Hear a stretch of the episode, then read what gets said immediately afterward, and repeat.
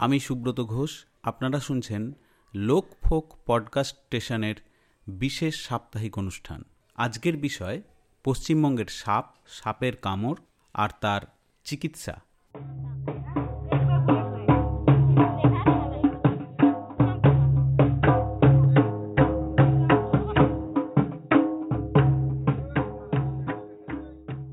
এখন পর্যন্ত যতদূর জানা গেছে, তাতে সাপের মোট পনেরোটি পরিবার, তার মধ্যে চারশো ছাপ্পান্নটি গণ এবং দু হাজার নশোটিরও বেশি প্রজাতি আছে।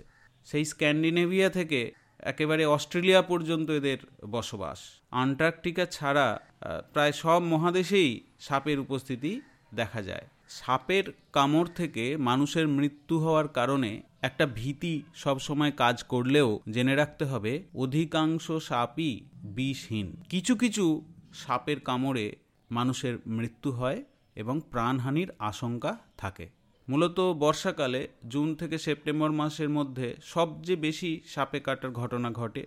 এই সময় আসলে সাপের প্রজননের সময়। আর বেশিরভাগ ক্ষেত্রেই সাপের কামড়ে মৃত্যু হয় সেই সব এলাকায় যেখানে যোগাযোগ ব্যবস্থা অনুন্নত বা কুসংস্কার বশত সাপে কাটা রুগীকে মানুষ নিকটবর্তী হসপিটালে নিয়ে যেতে দেরি করেন, ওঝার কাছে নিয়ে যান এবং যথারীতি মানুষটিকে মৃত্যুর দিকে ঠেলে দেন। ভারতে মূলত আটটি রাজ্যে সাপের কামড়ে মারা যাবার ঘটনা সবচেয়ে বেশি। বিহার, ঝাড়খণ্ড, মধ্যপ্রদেশ, উড়িষ্যা, উত্তরপ্রদেশ, অন্ধ্রপ্রদেশ, রাজস্থান, গুজরাট। তবে মনে রাখতে হবে, আমাদের পশ্চিমবঙ্গেও সাপের কামড়ে মৃত্যু কম হয় না। একটা নতুন গবেষণায় বলা হচ্ছে, সাপের কামড়ে মৃত্যুর ঝুঁকি এখন বেড়ে প্রতি একশো জনে একজন হয়েছে। বেশি ঝুঁকিতে আছেন গ্রাম বাংলার কৃষক সম্প্রদায়ের মানুষ। গবেষকরা বলছেন, সচেতনতা বাড়ানো এবং কিছু সহজ পদ্ধতি শেখানোর কর্মসূচি নিলেই এই বিপদের আশঙ্কা কমিয়ে দেওয়া সম্ভব। প্রতি বছর পৃথিবীতে যত মানুষ সাপের কামড়ে মারা যান, তার প্রায় তিনগুণ মানুষ প্রাণে বেঁচে যান। কিন্তু সাপের কামড় থেকে তারা স্থায়ীভাবে নানা কারণে নানা বিপজ্জনক শারীরিক সমস্যায় আজীবন ভোগেন এবং সাপের কামড় থেকে একটা মানসিক ট্রমার দিকে চলে যান অনেক সাপে কাটা রোগী। বাংলাদেশে বর্ষার সময় প্রতি বছর প্রায় সাড়ে পাঁচ লাখ মানুষ সাপে কাটার শিকার হন এবং প্রায় দশ হাজার মানুষ সাপের কামড়ে মারা যান। বাংলাদেশেও প্রায় আশিটি প্রজাতির সাপ আছে এবং সেই সব সাপের মধ্যে সাত থেকে আটটা প্রজাতির সাপ অত্যন্ত বিষধর। এখন বর্ষা চলছে, আজকের আলোচনায় আমরা পশ্চিমবঙ্গের সাপ, সাপের কামড় এবং তার চিকিৎসা এই বিষয়ে আলোচনা করব। আমরা আমাদের মধ্যে পেয়েছি সর্প বিশেষজ্ঞ এবং এই বিষয়ে স্বেচ্ছাসেবক সুব্রত কুমার বুড়াই মহাশয়কে। আমরা প্রথমেই সুব্রতবাবুর বিচিত্র কর্মজগতের একটু বিবরণ তার মুখ থেকেই শুনতে চাইব। নমস্কার। আমি সুব্রত কুমার বুড়াই। আমার জন্ম পনেরো, এগারো, উনিশশো চৌষট্টি সাল আমি পশ্চিম মেদিনীপুরের ঘাটাল মহকুমার দাসপুর থানার অন্তর্গত সীতাপুর গ্রামের বাসিন্দা। বর্তমানে আমি সীতাপুর গ্রামেই থাকি। আমি এর আগে চন্দ্রকোনা ব্লকে সতেরো বছর একটি স্কুলে প্রথমে সহশিক্ষকতার চাকরি করি। আমার সেই বিদ্যালয়ের নাম চাঁদুর উচ্চ মাধ্যমিক বিদ্যালয়। পরে আবার ওখানেই সহকারী প্রধান শিক্ষকের পদে উন্নীত হই। পরে দু হাজার পাঁচ সালে আমি দাসপুর থানার অন্তর্গত গোমকপোতা গুণধর বিদ্যা মন্দির, বর্তমানে উচ্চ মাধ্যমিক। ওই বিদ্যালয়ে প্রধান শিক্ষক হিসেবে যোগদান করি। আমি মূলত প্রধান শিক্ষক সেই সঙ্গে আশির দশক থেকে আমার খুব শখের বা ভালো লাগার জায়গা ছিল যেটা, সেটা হচ্ছে টেলিস্কোপে আকাশ দেখা এবং মহাকাশ সম্বন্ধে অনেক কিছু জানবার চেষ্টা করা, পড়াশোনা করা। সেই সুবাদে আমি কলকাতাতে বিভিন্ন অর্গানাইজেশনের সঙ্গে যুক্ত হই। তার মধ্যে আমার মাদার অর্গানাইজেশন হচ্ছে sky watcher association, Dhakuria, Kolkata. এবং সেখানে দীর্ঘদিন সেখানে সদস্য থাকার পরে আমি পরবর্তীকালে গ্রামাঞ্চলের ছাত্রদের মহাকাশে আগ্রহ তৈরি করার কারণে ওই টেলিস্কোপে আকাশ দেখানো এবং মহাবিশ্বের রহস্য সংক্রান্ত বিষয়গুলিকে নিয়ে আলাপ আলোচনা করতাম এবং কলকাতা থেকে বিভিন্ন বিজ্ঞানীদের এনে তাদেরকে পরিচিত করাতাম এবং বাচ্চাদেরকে উৎসাহ প্রদান করতাম। সেই সঙ্গে আমার আরেকটি কাজ আছে। আমি দীর্ঘ তিরিশ বছর ধরে আমার এলাকার দুস্থ মেধাবী দরিদ্র ছাত্রদের জন্য আমি সপ্তাহে চার দিন নাইন টেন আগে ইলেভেন টুয়েলভও পড়াতাম। এখন একটু চাপের কারণে নাইন টেনটাই পড়াই। আমার বিষয় ভূগোল এবং পরবর্তীকালে আমি পরিবেশ বিজ্ঞান নিয়েও শিক্ষাগত যোগ্যতা বাড়িয়েছিলাম। আমার একটি এনজিও আছে। তার প্রধান কাজ, একটি বড় রকমের বিজ্ঞান মেলা আমরা করি। সেটা আজ প্রায় পনেরো, ষোলো বছর ধরে করছি। সেখানে কুসংস্কারের বিরুদ্ধে জনমত তৈরি করা বিজ্ঞানের আধুনিক ব্যবহার সম্পর্কে মানুষকে জানানো এবং গ্রামাঞ্চলের মানুষ কীভাবে সুস্থ এবং সাবলীল জীবনযাপন করবে সে বিষয়ে বিজ্ঞান সংক্রান্ত বিষয়ে আলাপ আলোচনার ব্যবস্থা করা, কৃষি সংক্রান্ত আলোচনার ব্যবস্থা করা, যারা গবাদি পশু প্রতিপালন করে সেই সব গবাদি পশু সংক্রান্ত যে ভেটেনারি সায়েন্টিস্টদেরকে এনে তাদের জন্য সেমিনার করা, বিজ্ঞানের বিভিন্ন মডেল তৈরির ব্যাপারে বাচ্চাদেরকে আমরা ওয়ার্কশপ করাই। আমাদের এই বিজ্ঞান মেলাতে। আমাদের ছেলেরা প্রচুর পরিমাণে মডেল তৈরি করে। সেই সব মডেলগুলোকে আমরা সবাই সাধারণ মানুষকে দেখাই যে কীভাবে জানা যায় বা পড়াশোনার গভীরে ঢোকা যায়। আচ্ছা সুব্রতদা কেমন করে এই সাপ নিয়ে কাজ করতে আপনার আগ্রহ জন্মালো? কাদের কাছ থেকে আপনি উৎসাহ পেলেন? এই বিষয়ে যদি আমাদের বন্ধুদের বলেন। দু সালে দু সালে প্রথম ওই ক্যানিং যুক্তিবাদী সংস্থা বলে চব্বিশ পরগনার একটি সংস্থা রয়েছে। দু হাজার সালে ওই ক্যানিং যুক্তিবাদী সংস্থার দ্বারা প্রভাবিত হই প্রথম। এবং সেখানে বিজন ভট্টাচার্যবাবু বলে একজন প্রথিতযশা মানুষ আছেন। যিনি সুন্দরবনের মানুষদের সাপে কাটার হাত থেকে বাঁচানোর জন্য দীর্ঘদিন সংগ্রাম করেছেন। আমরা ওনাদেরকে আমাদের গ্রামে নিয়ে এসে, ও সুন্দরবন থেকে প্রায় সাত আটজন দশজন লোক এসেছিল। ওদের মধ্যে অনেকে সাপুড়েও ছিল এবং কিছু সাপও ছিল এবং সাপে কামড়ালে যে গুণিনের কাছে যাওয়া উচিত নয়। তার জন্য যে এভিএস নিতে হয় এবং সরকারি হাসপাতালে যাওয়া খুব প্রয়োজন, সেটা প্রথম ওনাদের কাছ থেকে আমরা বিশদভাবে জানতে পারি এবং একটা ওয়ার্কশপ হয় আমাদের এখানে। সেই সঙ্গে আমরা ছোট গাড়িতে করে ওই সুন্দরবনের টিমটাকে নিয়ে তিন চার দিন আমাদের আশেপাশের গ্রামগুলোতে একটা ট্রাভেলও শো করে, বিভিন্ন গ্রামগঞ্জে নাটক করতে করতে করতে করতে আমরা একটা প্রচার অভিযান চালিয়েছিলাম। তার মানে প্রথম আমি ওই ক্যানিং যুক্তিবাদী সংস্থার যে চিন্তা ভাবনা সেখান থেকে কিন্তু আমার সাপের প্রতি অনুরাগটা তৈরি হয়। এর পরবর্তীকালে অনেকটা সময় চলে যায়, ঠিক সেভাবে পশ্চিমবাংলার স্নেক বাইট এবং তার বর্তমান অবস্থা, এগুলো সম্পর্কে অতখানি ধ্যান ধারণা অতটা ছিল না। শুধু ওইটুকু ধারণা হলো যে সাপে কামড়ালে ওঝার কাছে যাওয়া যাবে না, হাসপাতালে যেতে হবে। সেই সময় আমাদের এই সমস্ত এলাকায় কিন্তু হাসপাতালে অতটা এভিএস এর যোগানও ছিল না।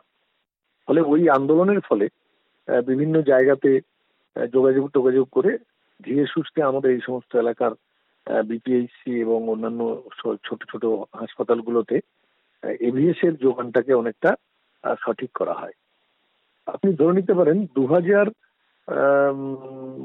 তেরো সাল নাগাদ দু হাজার বারোতে স্যার শুরু করেছিলেন দু হাজার তেরো সাল নাগাদ আমি একটা সাপের কাটা রোগীদের কীভাবে চিকিৎসা করা হয়, এইরকম একটা বিষয়ে আমি দয়াল বন্ধু মজুমদার, যিনি আমার গুরুদেব, যার কাছ থেকে আমি এই বিষয়টা বেশি করে আবার শিখলাম, ওনার একটা সেমিনার আমি দেখি। সেখানে উনি স্লাইডের সাহায্যে বোঝাচ্ছেন যে পশ্চিমবাংলায় সাপের কামড়টা কীরকম ধরনের হয় কতজনকে কামড়ায়, ভারতে তার রেশিওটা কত এবং ওঝা বা গুহিনের কাছে যাওয়ার কারণে, সঠিক সময়ে হাসপাতাল না যাওয়ার কারণে কি বিপুল সংখ্যক মানুষ পশ্চিমবাংলায় মারা যায়? সেইটা প্রথম শোনার পরে আমি খুব মানে নিজেকে মানে ভেতরে ভেতরে একটা উৎসাহ বোধ করি। এবং তখন আমি মনে করি যে, এতদিন তো এই টেলিস্কোপ আর এই মহাবিশ্বের নানান কিছু তত্ত্বতালার বাচ্চাদের শেখাচ্ছি। এতে উৎসাহ, আগ্রহটা বাড়ছে ঠিকই। কিন্তু গ্রামাঞ্চলের গোটা পশ্চিমবাংলা যে গ্রামাঞ্চল, যেখানে সাধারণ মানুষেরা স্নেক বাইটের কবলে পড়ে তাদের তো সত্যি এটা জানা নেই। সাপ কামড়ালি তারা এখন ওঝার কাছে যাচ্ছে এবং মানুষ মারা যাচ্ছে। তার পরিপ্রেক্ষিতেই কিন্তু আমি স্যারের সঙ্গে যোগাযোগটা বাড়িয়ে স্যারের সঙ্গে প্রায় এক দু বছর একদম খুব লেগে থাকলাম একদম। মানে যেখানেই সেমিনার হচ্ছে আমি যাচ্ছি ওয়ার্কশপ হচ্ছে যাচ্ছি স্যার ডাক্তারদের ট্রেনিং দিচ্ছেন সেখানে সমস্ত ডাক্তারবাবুরা ট্রেনিং নিচ্ছেন সেখানে হয়তো, আমি একজন নন মেডিকেল পার্সন ট্রেনিং নিচ্ছি। এইরকম করে এক দু বছর খুব ভালো করে বিষয়টাকে জেনে, তারপর অনেক বইপত্র সব কিনতে শুরু করলাম। যোগাযোগটা আরও বাড়তে থাকল। স্যার সহ পশ্চিমবঙ্গের আরও যারা কাজকর্ম করে বিশাল সাঁতরা, তরুণ পোদ্দার, কৌশিক দে সৌম সেনগুপ্ত এইরকম সব লোকজনদের সঙ্গে আলাপ টালাপ হয়ে একটা একটা করিডোর তৈরি হলো এবং নিজেকে উপযুক্ত করে তৈরি করার পর আমি প্রায় ওই দু হাজার চোদ্দ সাল থেকেই আমি স্যারের অনুমতি নিয়ে গ্রামাঞ্চলে স্লাইড শোটা শুরু করলাম। একটি প্রজেক্টার একটি ল্যাপটপ এবং ওই কাঁধে ব্যাগ ট্যাগ ঝুলিয়ে মোটর সাইকেলে করে গ্রাম থেকে গ্রামান্তরে আস্তে আস্তে করতে করতে প্রচার অভিযান করা। স্যার আহ্বান জানাতেন সবাইকে যাতে এটা সবাই মিলে প্রচার করে। ফলে ওই সময়টা থেকে দয়াল বন্ধু মজুমদারের সান্নিধ্যে আসার পর থেকেই কিন্তু আমার এই স্নেকবাইট সংক্রান্ত বিষয় বা সাপ সংরক্ষণ, সাপে কাটা রোগীকে বাঁচানো, এই সমস্ত বিষয়গুলোর সঙ্গে আমি জড়িয়ে। আমরা এবার আপনার কাছে জানতে চাইব, পশ্চিমবঙ্গে যে বিভিন্ন প্রকার সাপ আছে, তাদের পরিচয়, তাদের মধ্যে কারা বিষধর, কোন সাপগুলি সম্পর্কে মানুষের অবশ্যই প্রাথমিক ধারণা থাকা প্রয়োজন? সাপ অত্যন্ত নিরীহ প্রাণী। পৃথিবীতে সাপ এসেছে তেরো কোটি বছর আগে। বিজ্ঞান সেটা প্রমাণ করেছে। এবং একটা আমরা যদি পৃথিবীর মানচিত্র এঁকে নিই, তাহলে সেখানে দুই মেরু অঞ্চল ছাড়া বাকি পৃথিবীর সমস্ত জায়গাতেই সাপেরা অবাধে বিচরণ করে। একদম সুউচ্চ পর্বতমালা যেখানকার তাপমাত্রা হিমাঙ্কের নিচে নেমে যায়, সেই সমস্ত জায়গাগুলোতে সাপ থাকে না। অর্থাৎ মোটামুটি টেম্পারেচার যেখানে রয়েছে উষ্ণ অঞ্চল, মোটামুটি উষ্ণ অঞ্চলের মধ্যেই সাপেরা বেশিরভাগ বিরাজ করে। আমি ভারতের পার্সপেক্টিভে যদি বলি, ভারতে প্রায় দুশো পঞ্চাশটি প্রজাতির সাপ আছে। তার মধ্যে বাহান্নটি প্রজাতির সাপ হচ্ছে বিষধর। আর এই বাহান্নটি প্রজাতির মধ্যে চল্লিশটির বেশি প্রজাতি কিন্তু সমুদ্রে পাওয়া যায়, সাপ সাপেদের আর পশ্চিমবঙ্গের ক্ষেত্রে যদি ধরি, পশ্চিমবঙ্গে বিভিন্ন ধরনের যে সাপ রয়েছে, তার মধ্যে ছটি প্রজাতির বিষধর সাপ পাওয়া যায়। আবার তার মধ্যে তিনটি প্রজাতির সাপ মানে নিরানব্বই শতাংশ সাপের কামড়ের মৃত্যুর জন্য দায়ী। এখন পশ্চিমবঙ্গের যে সাপগুলো রয়েছে, সেগুলো আমি একটি একটি করে আলাপ আলোচনা করে যাচ্ছি। আমি প্রথমেই বিষধর সাপ নিয়ে আলোচনাটা করব, কারণ এটা বেশি করে মানুষের জানা দরকার। সবসময় খেয়াল রাখতে হবে যে সাপ সাপের কামড়ের ঘটনাটা কোথায় বেশি ঘটে। না, সাপের কামড়ের ঘটনা ঘটে কিন্তু বেশিরভাগই একদম গ্রামাঞ্চলে এবং গ্রামের কাছাকাছি যে সমস্ত শহরগুলো থাকে। সেখানে বেশিরভাগ মানুষ যারা কৃষিক্ষেত্রে কাজ করে সবজির ক্ষেত্রে কাজ করে তার যারা হচ্ছে মাছ মাছ ধরার জন্য জলে জলে যায়, জঙ্গলে যারা কাঠ কাটতে যায়, একদম শ্রমজীবী মানুষদের ক্ষেত্রেই সাপে কাটার ঘটনাটা বেশি ঘটে। এখানে দুটো তথ্য সবার জানা দরকার। পশ্চিমবঙ্গের সরকারি তথ্য অনুযায়ী প্রায় সাড়ে আটশো থেকে এগারোশোর মতো মানুষ প্রতি বছর মারা যায়, গ্রামাঞ্চলের মানুষ। এখন অনেকটাই চিকিৎসা ব্যবস্থার উন্নতি ঘটেছে, তাতে যদি এই সংখ্যা তত্ত্বটা হয়, তাহলে যখন আমাদের চিকিৎসা ব্যবস্থাটা এত ভালো ছিল না, তখন আরও অনেক বেশি মারা যেত এবং বেসরকারি পরিসংখ্যান হচ্ছে প্রায় সাড়ে তিন হাজার থেকে চার হাজার। ভারতের দিকে যদি তাকান, তাহলে দেখবেন সরকারি হিসেব অনুযায়ী আটচল্লিশ হাজার, পঞ্চাশ হাজার এবছর একটা বিদেশি সংস্থা সার্ভে করেছিল, তারা বলছে ছাপান্ন হাজারের মতো। কিন্তু আমরা জানি বেসরকারি হিসেব অনুযায়ী প্রায় নব্বই থেকে এক লক্ষ লোক গ্রামাঞ্চলে সাপের কামড়ে মারা যায় থ্রু আউট ইন্ডিয়া গোটা ভারত জুড়ে। এবার এই মরে যাওয়া মারা যাওয়ার যে মূল কারণটা, সেটা একটু বলে আমি সাপেদের ক্ষেত্রে চলে, সাপের ভেতরে প্রবেশ করব। বিষয়টা হচ্ছে বেশিরভাগ গ্রামের মানুষ কিন্তু এই ধারণাটা নিয়ে বড় হয়েছে যে সাপে কামড়ালে ওঝার কাছে বা গহিনীর কাছে যাওয়া দরকার। সে কারণেই তারা সেখানে ভুলবশত চলে যেত এবং মৃত্যুর কবলে পড়তো বেশি। তাদের কাছে আধুনিক চিকিৎসা পদ্ধতির বিষয়টা এত বেশি জানা ছিল না। দু বারো সালের পর থেকে যখন ডক্টর মজুমদার এটাকে একটা মোটামুটি আন্দোলনে রূপান্তরিত করলেন তখন থেকে কিন্তু মোটামুটি এ যাবৎ মানুষের মধ্যে অনেকটা পরিবর্তন হয়েছে। তবুও সব জায়গাতে পরিবর্তন হয়নি। এখানে জানা দরকার যে পশ্চিমবঙ্গের সমস্ত হাসপাতালেই, সরকারি হাসপাতালে গ্রামীণ হাসপাতালে এভিএসটা বিনামূল্যে দেখা দেওয়া হয়। ওটা ভারতের অন্য কোনো রাজ্যে কিন্তু বিনামূল্যে দেওয়া হয় না, পশ্চিমবঙ্গে দেওয়া হয়। এবার আমরা চলে যাই, একটু শ্রোতা বন্ধুরা জেনে নিন, সাপের দৃষ্টিশক্তি খুব ক্ষীণ। কিছু বৃক্ষচারী সাপ, যাদের দৃষ্টিশক্তি একটু ভালো, বেশিরভাগ সাপ যারা মাটিতে থাকে, তাদের দৃষ্টিশক্তি খুব ক্ষীণ। তাদের সাপের কান নেই। তাহলে সাপের যে ত্বকটা আছে এপিডার্মিক্স ওই ত্বক যখন মাটির উপর দিয়ে বেয়ে বেয়ে এসে যায় চলাফেরা করে, তখন অনুকম্পনে কিন্তু ওই ত্বকটা খুব সক্রিয়। অর্থাৎ আপনি হেঁটে যাচ্ছেন, আপনার হেঁটে চলার পথে পাশাপাশি সাপ আছে, সে কিন্তু আপনার গতিবিধিটা বুঝতে পেরে যাবে। অনেক ক্ষেত্রে সেনিক ক্ষেত্রে সাপকে চেনা সম্ভব হয় না, কারণ বেশিরভাগ সাপই সাপে কামড়ের ঘটনাটা বেশিরভাগ রাত্রিতেই ঘটে। বেশি বিশেষ করে কালাজ সাপের ঘটনাটা। কালাজ রাত্রিতেই বেশি কামড়ায় আবার দিনের বেলাতে আমরা বক্রকে কামড়াতে দেখি, কেউটোকে কামড়াতে দেখি, এমনকি চন্দ্রবড়াকেও কামড়াতে দেখি। আপনাকে যে কোনো আননোন বাইট হতেই পারে। আপনি কিন্তু বেশি দেরি করবেন না, একদম হাসপাতালেই যাবেন। কোনো ভাবেই রিস্ক বা ঝুঁকি নেওয়া যাবে না। আমরা প্রথমে আমাদের পশ্চিমবাংলার যে বিশোধর ছটি সাপ আছে, সেটাকে একটু চিনে নেওয়ার চেষ্টা করব। সাধারণ মানুষ তারা যদি প্রাণীবিদ্যা বিশারদ নাও হয়, তবুও কতগুলো জিনিস তাদের জানার দরকার। আমরা চিকিৎসার পরিভাষায় সাপেদেরকে দুটো ভাগে ভাগ করব। একটাকে বলা হয় নিউরোটক্সিক বিষযুক্ত সাপ, আরেকটাকে বলব হেমোটক্সিক বিষযুক্ত সাপ। নিউরোটক্সিক সাপ আবার দুরকম হয়, একটা ফোনাযুক্ত আর একটা ফোনাহীন ফোনাযুক্ত শঙ্খচূড় বা কিংকোবরা এই জাতীয় সাপ। আর সেই সঙ্গে যেটা গুরুত্বপূর্ণ সাপ একটি রয়েছে ফোনাযুক্ত গোখরো আমাদের। এবং কেউটে চিকিৎসার ক্ষেত্রে কিন্তু এই দুটো সাপের গুরুত্ব একই। এদের দুটো সাপেরই বিষ হচ্ছে নিউরোটক্সিক আমরা ফোনাযুক্ত এই সাপ দুটিকে সবাই চিনি। খেয়াল করতে হবে, এই সাপ যখন কামড়ায়, ব্যথা হয় প্রচণ্ড এবং ক্রমবর্ধমান ফোলা হয়। গোখরো সাপের ফোনার পিছনে ইংরেজি ইউ অক্ষরের মতো একটা চিহ্ন থাকে, যেটাকে আমরা খরম চিহ্ন বলি। আর কেউটের ফোনার পিছনে থাকে পদ্ম চিহ্ন। নিউরোটক্সিক সাপের কামড়, কামড়ে আক্রান্ত রোগী ক্রমশ ছিনিয়ে পড়বে। তার চোখের পাতাটা পড়ে আসবে, রোগীর চোখে ঝাপসা দেখবে কথা জড়িয়ে যাবে। এবং এই গোখরো এবং কেউটে বাইটের খুব অল্প সময়ের মধ্যে যদি শরীরে বিষ ঢোকে, তাহলে কিন্তু দ্রুত যাকে কামড় দিয়েছে তার শারীরিক অবনতি লক্ষ্য করা যাবে। এটা একটা খুব গুরুত্বপূর্ণ বিষয়। আর পশ্চিমবঙ্গ রয়েছে, তোরাই ও ডুয়ার্স অঞ্চলে রয়েছে। ভারতের পশ্চিমঘাট পর্বত, হিমালয় পর্বতের কোনো কোনো জায়গাতে। বিশ্বের সবচেয়ে বড় ফনাদর সাপ হচ্ছে শঙ্খচূড় বা কিংকোবরা এটা পশ্চিমবঙ্গ আছে, খুব কম পরিমাণে আছে। এটা হচ্ছে কোবরা গোষ্ঠীর একটা অন্য অন্য সাপের মতোই। এর বিষ যদি শরীরের মধ্যে ঢোকে, খুব তাড়াতাড়ি মৃত্যু আনতে পারে। তার কারণ একটা বড় কিংকোবরা মানে সাধারণ কেউটে বা গোবরের থেকে দশ গুণ বেশি বিষ শরীরে প্রবেশ করিয়ে দেয়। ফলে এতে কিন্তু আমরা সাধারণ গোগ্র বা কেউটের ক্ষেত্রে যে এভিএসটা দেবো, তার থেকে দশ গুণ বেশি এভিএস দিতে হবে এখানে। তাহলে দুটি ফনাযুক্ত সাপ আমরা বললাম, একটি গোখরো একটি কেউটে, আরেকটি আরেকটি বললাম শঙ্কচুর তিনটি। এবার ফোনাহীন নিউরোটক্সিক সাপের কামড়, সেটা কীরকম না? ফোনাহীন নিউরোটক্সিক সাপ আছে তাদের কামড়ে কিন্তু ব্যথা বা ফোলা হবে না।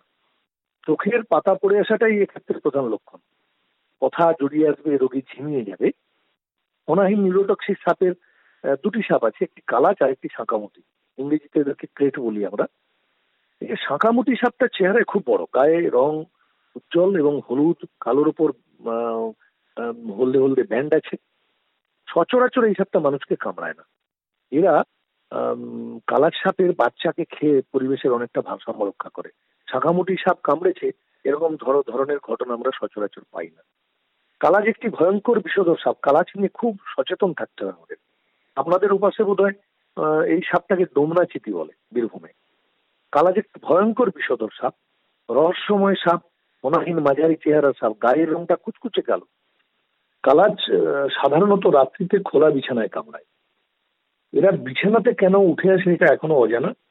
যদি এটা কামড়ে দেয়, এর কামড় এত সূক্ষ্ম এর কামড়ের দাগ বোঝাই যায় না, দাঁতের দাগ আদৌ বোঝা যায় না। রাত্রিতে কেউ বিছানাতে ঘুমিয়ে আছেন, কালার সাপ এসে তাকে কামড়ে দিয়ে চলে গেছে। উনি কিন্তু জানতেই পারলেন না যে ওনাকে কালার সাপ কামড়ে। এবং পরবর্তীকালে সকালে হয়তো দু তিন ঘণ্টা, চার ঘণ্টা, পাঁচ ঘণ্টা অতিবাহিত হওয়ার পর তার বিচিত্র ধরনের রোগ লক্ষণ দেখা যাচ্ছে। দেখা গেল তার পেট ব্যথার একটা অনুভব হচ্ছে, তল পেটে ব্যথা অনুভব হচ্ছে, তার জন্য তার ঘুমটা ভেঙে গেল। তারপরে যেটা হয়, সেটা গলা ব্যথা হয়, ঘাঁটে ঘাঁটে ব্যথা হয়, খিঁচুনি হয়। এবং দুর্বলতা অনুভব করে। এই সমস্ত লক্ষণ নিয়ে যখন সে হসপিটালে যায় তখন অভিজ্ঞ ডাক্তার না থাকলে কিন্তু সেটা কালাচের কামড়ে ঘটছে এটা জানতে না পারলে অনেক সময় ওই অ্যাসিডিটির চিকিৎসা করা হয় এবং প্রচুর লোক মারা যায়। বর্তমানে সেটা ভয় নেই, কারণ বেশিরভাগ রুরাল হাসপাতালে যে সমস্ত চিকিৎসকরা রয়েছেন, ওনারা প্রায় প্রত্যেকেই স্নেক বাইটের উপরে, সাপে কামড়ানোর উপরে ট্রেনিং প্রাপ্ত, ফলে এখন আর এই সমস্যাটা দেখা যাচ্ছে না। কিন্তু একটা সময় বহু মানুষ এরকম অজানা কালাচের কামড়ে মারা গেছে। কালাচের এক মিলিগ্রামের কম বিষেও একটা মানুষ মারা যেতে পারে। আমরা কালাচকে সাধারণভাবে কালচিতি বলি। অনেক জায়গাতে ডোমনা চিতি বলা হয়, অনেক জায়গাতে আবার শিওর চাঁদাও বলা হয়। তাহলে আমাদের পশ্চিমবাংলায় যে যে ফনাযুক্ত সাপ ছিল তিনটি গোখর পেউটে এবং শঙ্খচূড় নিউরোটক্সিক সাপ, সেটা বলা হলো। পরে আমি বললাম ফরাহীন নিউরোটক্সিক সাপ, একটা হচ্ছে ছাঁকামুটি আর একটা কালাচ। এবার আমরা হিমোটক্সিক বা রক্তকরণকারী একটি সাপ নিয়ে আলোচনা করব। চন্দ্রবোড়াটাই পশ্চিমবাংলার একমাত্র হিমোটক্সিক সাপ। এই সাপের কামড়ে এখন বেশি মানুষ মারা যাচ্ছে। সাপটি মোটা চেহারার বাদামি কাঠ রঙের ফনাহীন সাপ, গায়ে চন্দন, হলুদ চাকা চাকা দাগ, সহজেই কেনা যায়। চন্দ্রমোড়া সাপের কামড়ে রোগীর রক্ততঞ্চনের গোলমাল হয়ে যায়। সাধারণত আমরা যখন মাঠে ঘাটে যে সমস্ত কৃষকরা যান, তারা অনেকেই দেখতে পারেন যে জমির যে আইলগুলো থাকে সেই আইলে ঘাস এবং খড়ের সঙ্গে এমন ভাবে অবস্থান করে অনেক সময় অনেকে ধরতে পারে না। ফলে কামড়ের কবলে পড়ে। এটা যদি চিকিৎসায় দেরি হয়, তাহলে রোগী কিডনি নষ্ট হতে পারে, মূত্রে রক্ত এসে যায়, গোখরোর কামড়ের মতো ব্যথা হয় এবং ফুলতে থাকে জায়গাটা। শরীরের কোনো জায়গাতে যদি পুরানো খা থাকে, সেখান থেকে রক্ত বেরোতে পারে, দাঁতের মাড়ি থেকে রক্ত বেরোতে পারে। চন্দ্রমোড়া সাপ একমাত্র সাপ, যেটা হিমোটোরক্সিক সাপ এবং যার কামড়ে চোখের পাতা পড়ে আছে। এটা তো চোখের পাতা পড়ে আছে। চন্দ্রগোড়ার সাপের বিষটা শরীরের প্রায় বিয়াল্লিশ মিলিগ্রাম ঢুকলে তবে কিন্তু একটি মানুষ মারা যেতে পারে। আমরা এবারে মৃদু বিষযুক্ত সাপ একটি আলোচনা করব বেছো গোড়া এটা মৃদু বিষযুক্ত সাপ, এটা সুন্দরবনের বাদাবনে বেশি দেখা যায় উত্তরবঙ্গের চা বাগানের শ্রমিকরা এই সাপের কবলে পড়ে। উত্তরবঙ্গে সাপগুলো থাকে তার মধ্যে বেশগোড়া একটা অন্যতম। পশ্চিমঘাটের কেরালা, তামিলনাড়ু সেখানেও কিন্তু আমরা এই মৃদু স্বাদযুক্ত কিছু বড় সাপটা দেখতে পারি পাই।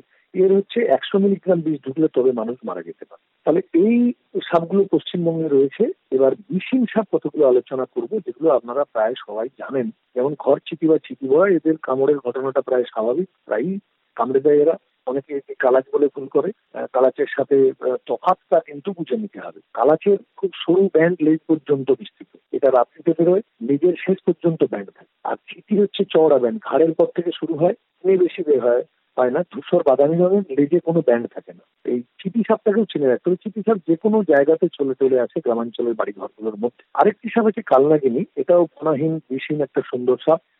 আমাদের পশ্চিমবঙ্গে রয়েছে। বিদেশে এই সাপটাকে মানুষ পোষে। মানে এটাকে বাড়ির সৌন্দর্যের জন্য অনেকে পুষে থাকেন। আমি প্রথমেই বলেছি যে সাপের দৃষ্টিশক্তি খুব ক্ষীণ। কিছু বৃক্ষচারী সাপ আছে যাদের দৃষ্টিশক্তি ভালো। কিন্তু মাঠে ঘাটে ঘুরে বেড়ানো সাপের মধ্যে দাঁড়া সাপ, যেটাকে আমরা সাধারণ বাংলায় ভ্যান্না সাপ, সেই দাঁড়াস ফোনাহীন বিষহীন সাপ, এটা বাড়ির আশেপাশে ঘুরতে দেখা যায়। গায়ের রংটা মেটে হলুদ, কালো, জুতো দৌড়ায়। এরা ইঁদুর খেতে ভালোবাসে। খেয়াল রাখতে হবে যে এই সাপটি কিন্তু আমাদের খুব বন্ধু তার কারণ। মাঠে ঘাটে যে ফসলগুলো উৎপন্ন হয়, এই সাপ ওই ইঁদুর খেয়ে মানে ইঁদুরের ভারসাম্য রক্ষা করে ফসলকে বাঁচিয়ে দেয়। ফসলের সুরক্ষ, সুরক্ষিত পাহারা দেয়। এটা একটা খুব গুরুত্বপূর্ণ বিষয়। আর খেয়াল রাখা দরকার কোনো সাপের লেগেই কিন্তু বৃষ্টি থাকে না একদম। আরেকটা সাপ নিয়ে আলোচনা করা যেতে পারে, লাউডোগা সাপ। বিষহীন সবুজ সাপ। লিকলিকে লম্বা গাছে গাছে ঘুরে বেড়ায়, অনেক সময় ভয় পেলে কামড়ে দেয়। আমাদের যে সমস্ত লাউ লাউ শাকের মাচা থাকে পুঁই শাকের মাচা থাকে শাকের জঙ্গল থাকে, সেখানে কিন্তু এই সাপগুলো প্রচুর পরিমাণে দেখা যায়। আরেকটি সাপ আছে ফোনাইন সাপ তুতুর। ফোনাইন বিশিন সাপ মোটা চেহারা, গায়ের চাকাদার ডাল চন্দ্রবোড়ার মতো নয়, লেজটা অনেকটা ফোঁটা অনেক সময় দেখলে মনে হয় অজগরের বাচ্চা। আরেকটা সাপ আছে লালবালি বোড়া, লেজ মাথা প্রায় সমান, কিন্তু দুমুখ নয়। অনাহীন বিষহীন স্লব সাপ সহজা কামড়ায়। এরপরে একদম গ্রাম বাংলার একদম পরিচিত সাপ রয়েছে হেলে বা হল হলে সাপ বলে ওটাকে। এই সাপটা বিষহীন কামড়ায় না বললেই চলে বাংলার সর্বত্র দেখা যায়, বর্ষাকালে দিন পরে তারপরে রয়েছে সবুজ কাঁকড়া সাপ বা যেটাকে বেড়াল চক্ষু সাপ বলি আমরা।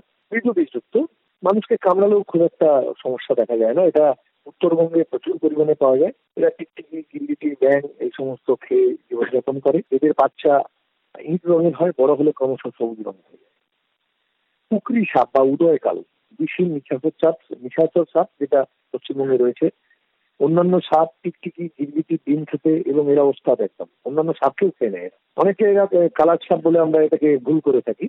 আচ্ছা আরেকটা সাপ আছে মেটেলি বা কানা মেটেলি। কিন্তু যুক্ত কিছু মানুষকে কামড়ালে কিন্তু মানুষকে কামড়ালে কিছু হয় না। এটা বাংলা সর্বত্রই দেখা যায়। এরা জলজ সাপ, খাল, বিল, নদী সর্বত্রই দেখা যায়। এরা দিনেও বেরোয়, আবার রাত্রিতেও বেরোয়। মাছ ব্যাং এদের প্রিয় খাদ্য সরাসরি বাচ্চাদের জন্ম দেয়। এই বেতা ছাড়া সাপ ফনাহীন বিষহীন ছিপছিপে লম্বা সাপ, গায়ের রং ব্রোঞ্জ বা বাদামি সবুজ রঙের বাদাম ব্রোঞ্জ রঙের ব্রোঞ্জ রঙের, সবুজ রঙের সহসা কামড়ায় না এই বেতা ছাড়াটা শহর এবং শহরতলিতে দেখা যায়, ফুলের বাগান টাগান গাছের এরা ঘুরে বেড়ায়। অজগর রয়েছে পশ্চিমবঙ্গে, ফোনাহীন বিষহীন বিশাল দেহের সাপ, যেটাকে আমরা ময়াল বা পাইথন বলি। বিভিন্ন রঙের হয়, তবে এরা লোকালয়ে খুব একটা দেখা যায় না। এছাড়াও, আপনারা জানেন যে ধোঁড়া সাপ বা জল ধরা চেনা বিষহীন সাপ, পুকুর ডোবা নর্দমায় থাকে মেটেলি, জল মেটেলি ফোনা এগুলো সব বিষহীন সাপ রয়েছে। গোসাপের কথা একটু বলব। গোসাপ সাপ নয়, একটা বিষহীন প্রাণী। এ অনেক সময় কামড়ে দিলে ধা বা পচন হতে পারে, তবে গোসাপ থাকা কিন্তু ভালো। তার কারণ গোখরো, কেউটে কালচিতি বা কালাচ বা চন্দ্র, পোড়া, এদের সব যে সাপের বাচ্চাটা যখন হয়, এই জুন মাসে জুলাই মাসে তখন এই গোসাপ কিন্তু ওই ধরনের সাপগুলোকে খেয়ে পরিবেশের ভারসাম্যটাকে সুরক্ষিত করে। গোসাপ খুব উপকারী একটা প্রাণী। মানে গোসাপকে সহজে মারবেন না। গোসাপ থাকা মানে সেখানে বিষধ সাপের প্রাদুর্ভাবটা অনেকটা কমে যায়। এবার আমরা সামুদ্রিক সাপে চলে যাব। পশ্চিমবঙ্গে সামুদ্রিক সাপ রয়েছে সুন্দর সুন্দরবনের সংলগ্ন অঞ্চল বা দীঘার সমুদ্র সংলগ্ন অঞ্চলে। চ্যাপটালিজের সাপগুলো, সমুদ্রে যেগুলো রয়েছে সেগুলোতে প্রচুর পরিমাণে বিষ থাকে এবং এগুলো কামড়ালে প্রচুর এগিয়ে দিতে হয়। এগুলোকে কোরাল স্নেক বলি আমরা। এছাড়াও আরও ভারতের অনেক সাপ রয়েছে ফুড সাপ সাপ বলে একটা সাপ রয়েছে, সস্কেল ভাইপার বলে একটা সাপ রয়েছে। সস্কেল ও পিট ভাইপার পশ্চিমবাংলায় কিন্তু সহজে পাওয়া যায় না, সব জায়গাতে পাওয়া যায় না।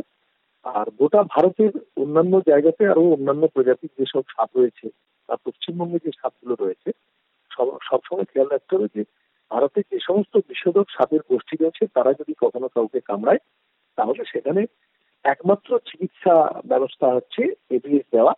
অন্য কোনো ঔষধ নেই যার দ্বারা সাপে কামড়ানো রোগীকে আমরা বাঁচাতে পারি। আমি মোটামুটি পশ্চিমবাংলায় যে সাপগুলো সচরাচর দেখা যায় আমি অনেকগুলো সাপের নাম বললাম, সেগুলো বহু মানুষ দেখেনি হয়তো। সাধারণত গ্রাম বাংলার মানুষরা ওই আপনার বখরো কেউটে, কালাচ, তারপরে আপনার চন্দ্রগোড়া দাঁড়াসকে দেখে অনেক সময় বেতাছেড়াকে দেখে হেলে মেটেলি, জল মেটেলি, জল ধরা এই সমস্ত সাপগুলো, অজগর সাপ, এগুলোকে দেখে। বাকি সাপগুলো সবসময় দৃশ্যমান হয় না। আমাদের, আমরা সবসময় দেখি না। আবার অনেকে সাপ সঠিকভাবে না চেনার কারণে আমরা অনেক সাপকে চিনতে পারি না। এটা এক নজরে পশ্চিমবঙ্গের কতগুলো সাপ সম্পর্কে আমি আলোচনা করলাম। দেখা যাচ্ছে যে এই পশ্চিমবঙ্গে মনসা পুজোর যে চল আছে সেটা মূলত এই আষাঢ় শ্রাবণ ভাদ্র মাস জুড়ে চলে এবং মনসার পালাগান হয়। আসলে এই সময়টাই তো সাপের প্রজননের সময়। ফলে সাপ খুব দ্রুত রেগে যায়, খুব দ্রুত কামড়ে দেয় এবং এই সময়েই সাপে কাটার কারণে মৃত্যুর হারটাও বাড়ে। তো পুজো করে দেবীকে সন্তুষ্ট করে ভয় কাটানোর একটা চেষ্টা তো মানুষ করবেই। এই সাপের প্রজনন বিষয়ে যদি আমাদের জানান। সাপের মানে বেশ কিছু সাপ আছে যারা ডাইরেক্ট বাচ্চা দেয়, আবার বেশ কিছু সাপ আছে যারা হচ্ছে ডিম পারে হ্যাঁ। তো এই যে সময়টায় সাপের হচ্ছে বাচ্চা হওয়ার সময় একদম আর কি। হ্যাঁ বেশিরভাগই জুলাই মাস জুন মাস, জুন, জুলাই, এই যে সময়টাতে আমরা সাপের বাচ্চা বা ডিম হতে লক্ষ্য করি। বিভিন্ন সাপের বিভিন্ন আছে, যেমন বেত তাছাড়া এগুলো এপ্রিল মাসে ডিমটা দেয়, তারপরে কিছুদিন পরে সেখান থেকে বাচ্চা টাচ্চাগুলো হতে লক্ষ্য করা যায়। যেমন হচ্ছে চন্দ্রবোড়া। চন্দ্রবোড়ার ক্ষেত্রে যদি আপনি দেখেন, জুলাই মাসেই ছটা থেকে প্রায় তেষট্টিটার মতো বাচ্চা। Generally April, May, June, July. এই চার মাসটাতেই কিন্তু সাপেদের ডিম এবং সাপেদের বাচ্চা বেশি হয়। আর যে কারণে এই সময়টাতেই সাপেদের কামড়ের পরিমাণটাও বেশি হয়। প্রচুর পরিমাণে চারিদিকে ছোট ছোট সাপ একদম কিলবিল কিলবিল করতে এপ্রিল টু জুলাই এইটাই প্রজননের একদম গুরুত্বপূর্ণ সময়। আচ্ছা সাপের কামড় সাপের কামড়ের চিকিৎসা এবং সেই সম্পর্কে কোন প্রাথমিক জ্ঞানগুলি প্রত্যেকের থাকা জরুরি বলে মনে করেন আপনি? আমি প্রথমে সাপে কামড়ানোর চিকিৎসা সংক্রান্ত বিষয়টা একটু আলোচনা করে তারপরে ওই আলোচনাতে যাব। ধরে নিন, কোনো একজন মানুষকে সাপে কামড়ালো, তিনি অত্যন্ত গ্রামেই থাকেন তার কাছে কোনো প্রচার যন্ত্র নেই, তিনি তেমন কিছু জানেন না। একটা সময় এটা ছিল, কিন্তু এখন সোশ্যাল মিডিয়া বলুন, খবরের কাগজ বলুন এগুলোর দৌলতে মানুষ এখন অনেক কিছু জেনেছেন। আরেকটা বিষয়, সাধারণ মানুষের কাছে তো অ্যান্ড্রয়েড ফোন নেই, তাদের কাছে খবরের কাগজ নেই। তাহলে তারা কি করে জানতে পারবে? পশ্চিমবঙ্গ সরকার, বর্তমান পশ্চিমবঙ্গ সরকার, এই একশো দিনের যে কাজগুলো হচ্ছে, এই একশো দিনের কাজে যে সমস্ত শ্রমিকরা এখন কাজ করেন ওনাদের হাতে হাতে কিন্তু আমার এলাকায় তাজপুর দু নম্বর ব্লকের কথা বলছি একটা স্বাস্থ্য সংক্রান্ত ছোট লিফলেট ওনাদের হাতে দেওয়া হচ্ছে। সেই লিফলেটের মধ্যে বর্ষাকালীন যে ডেঙ্গু হতে পারে, ডেঙ্গু মশার কামড় এই ডেঙ্গু সংক্রান্ত বিষয়ের একটা নির্দেশিকা আছে। আবার সাপে কামড়ানোর চিকিৎসার নির্দেশিকা রয়েছে। ফলে একদম মানে যারা গ্রাউন্ড লেভেলে থাকেন সাধারণ মানুষ, তাদের কাছে কিন্তু বাংলায় লেখা ওই কাগজটা পৌঁছে যাচ্ছে। সেখানে আধুনিক চিকিৎসা পদ্ধতির কথা বলা হচ্ছে। এখানে কোনো একজনকে সাপে কামড়ালো, তিনি গ্রামে থাকুন, যেখানেই থাকুন। তার প্রথম প্রধান কাজ হচ্ছে গুণিন বা ওঝার কাছে না যাওয়া। এটা একদম ভীষণভাবে দৃঢ়তার সঙ্গে মেনে চলতে হবে, এক নাম্বার। আর দু নাম্বার, যেটা বিজ্ঞান নতুন ভাবে দেখছেন, যে হান্ড্রেড মিনিট রুলস অর্থাৎ একশো মিনিটের মধ্যেই দশটা এভিয়েট নিতে হবে, যদি বিষয়গত সাপ কামড়ায়। কাউকে সাপ কামড়ালো, তিনি যদি খুব তাড়াতাড়ি হসপিটালে পৌঁছে যান, তাহলে একশো মিনিটের মধ্যে তাকে দশটি এভিএস দেওয়া সম্ভব হবে। আমাদের গোটা পশ্চিমবাংলায় আমাদের যে হাসপাতালের যে পরিবেশ পরিস্থিতিগুলো রয়েছে, সেখানে দেখবেন যে কোনো জায়গা থেকে কিন্তু আমরা অটোমেটিক্যালি তিরিশ মিনিটের মধ্যে ব্লক হাসপাতালে পৌঁছে যেতে পারব। স্বাভাবিকভাবেই আমাদের প্রথম কাজ গুনিন বা ওঝাকে অ্যাভয়েড করা। আর দ্বিতীয় কাজ হচ্ছে একশো মিনিটের মধ্যে দ্রুত পেশেন্টকে নিয়ে হাসপাতালে যাওয়া এবং চিকিৎসা পরিষেবা সেবাটা নেওয়া। ভারতের জাতীয় নির্দেশিকা দু নয় সালে প্রস্তাবিত হয়েছে। তার হেডিংটা ছিল do it right do it right right বড় হাতের বড় অক্ষরের শব্দ, একটি শব্দ শব্দ ওয়ার্ড আর আই জিএইচডি আর মানে রিঅ্যাচিও অর্থাৎ সাপে কামড়ালে মানুষের খুব প্যানিক সৃষ্টি হয়, ভয় পেয়ে যায়। ফলে রোগীকে ভীষণভাবে আশ্বস্ত করতে হবে, তার মনোবল বাড়াতে হবে। এবং তাকে জানাতে হবে যে, তোমার জানা দরকার যে একশো জনকে যদি সাপে কামড়ায়, গবেষণা করে দেখা গেছে, নব্বই জনের শরীরে কিন্তু বিষ ততখানি ঢুকতে পারে না। দশ জনের মধ্যে বিষটা ঢোকে ফলে দশ জনের মধ্যে যদি পড়ে, সে চিকিৎসায় সুন্দরভাবে ভালো হবে। আর নব্বই জনের ক্ষেত্রে ড্রাই বাইটের ঘটনা ঘটে, যেটাকে ইংরেজিতে আমরা শুষ্ক কামড় বলি। এটা একটা, এই মনোবল বাড়ানোটা কিন্তু আমাদের দরকার। পেশেন্ট পার্টিকে যাকে কামড়েছে, তার মনোবল বাড়াতে হবে। আই হচ্ছে ইমোবিলিগেশন ইমোবিলিগেশন মানে নড়াচড়া বন্ধ করা। দেখা গেছে, রোগীদের ক্ষেত্রে বেশিরভাগ সেভেন্টি ফাইভ পার্সেন্ট পেশেন্ট হাঁটু থেকে নিচের অংশে পায়ে কামড়ায় বেশি। পঁচাত্তর শতাংশ রোগী পঁচিশ শতাংশ শরীরের অন্য জায়গায়। ফলে যে জায়গাটিতে সাপ স্নেক বাইট হয়েছে, সেই জায়গাটিকে স্থির করে দেওয়া, নড়াচড়া বন্ধ করা। মানে নড়াচড়া করলে ব্লাড সার্কুলেশনের মাত্রাটা বেশি হবে, ফলে শরীরে বিষটা তাড়াতাড়ি ছড়িয়ে পড়বে। একটু স্থির করে দিলে ওই সার্কুলেশনের হারটা কম হয়। ডি অ্যান্ড জি জি মানে গো টু হসপিটাল এখানে ওঝার কথা বলা নেই, অর্থাৎ চলো হাসপাতাল। যেহেতু ছাপের বিষের চিকিৎসা কেবলমাত্র হাসপাতালে ভর্তি করেই সম্ভব ফলে যত তাড়াতাড়ি হাসপাতালে পৌঁছানো যায়, সেটাই কিন্তু রোগীর পক্ষে মঙ্গল। আরেকটা হচ্ছে কি?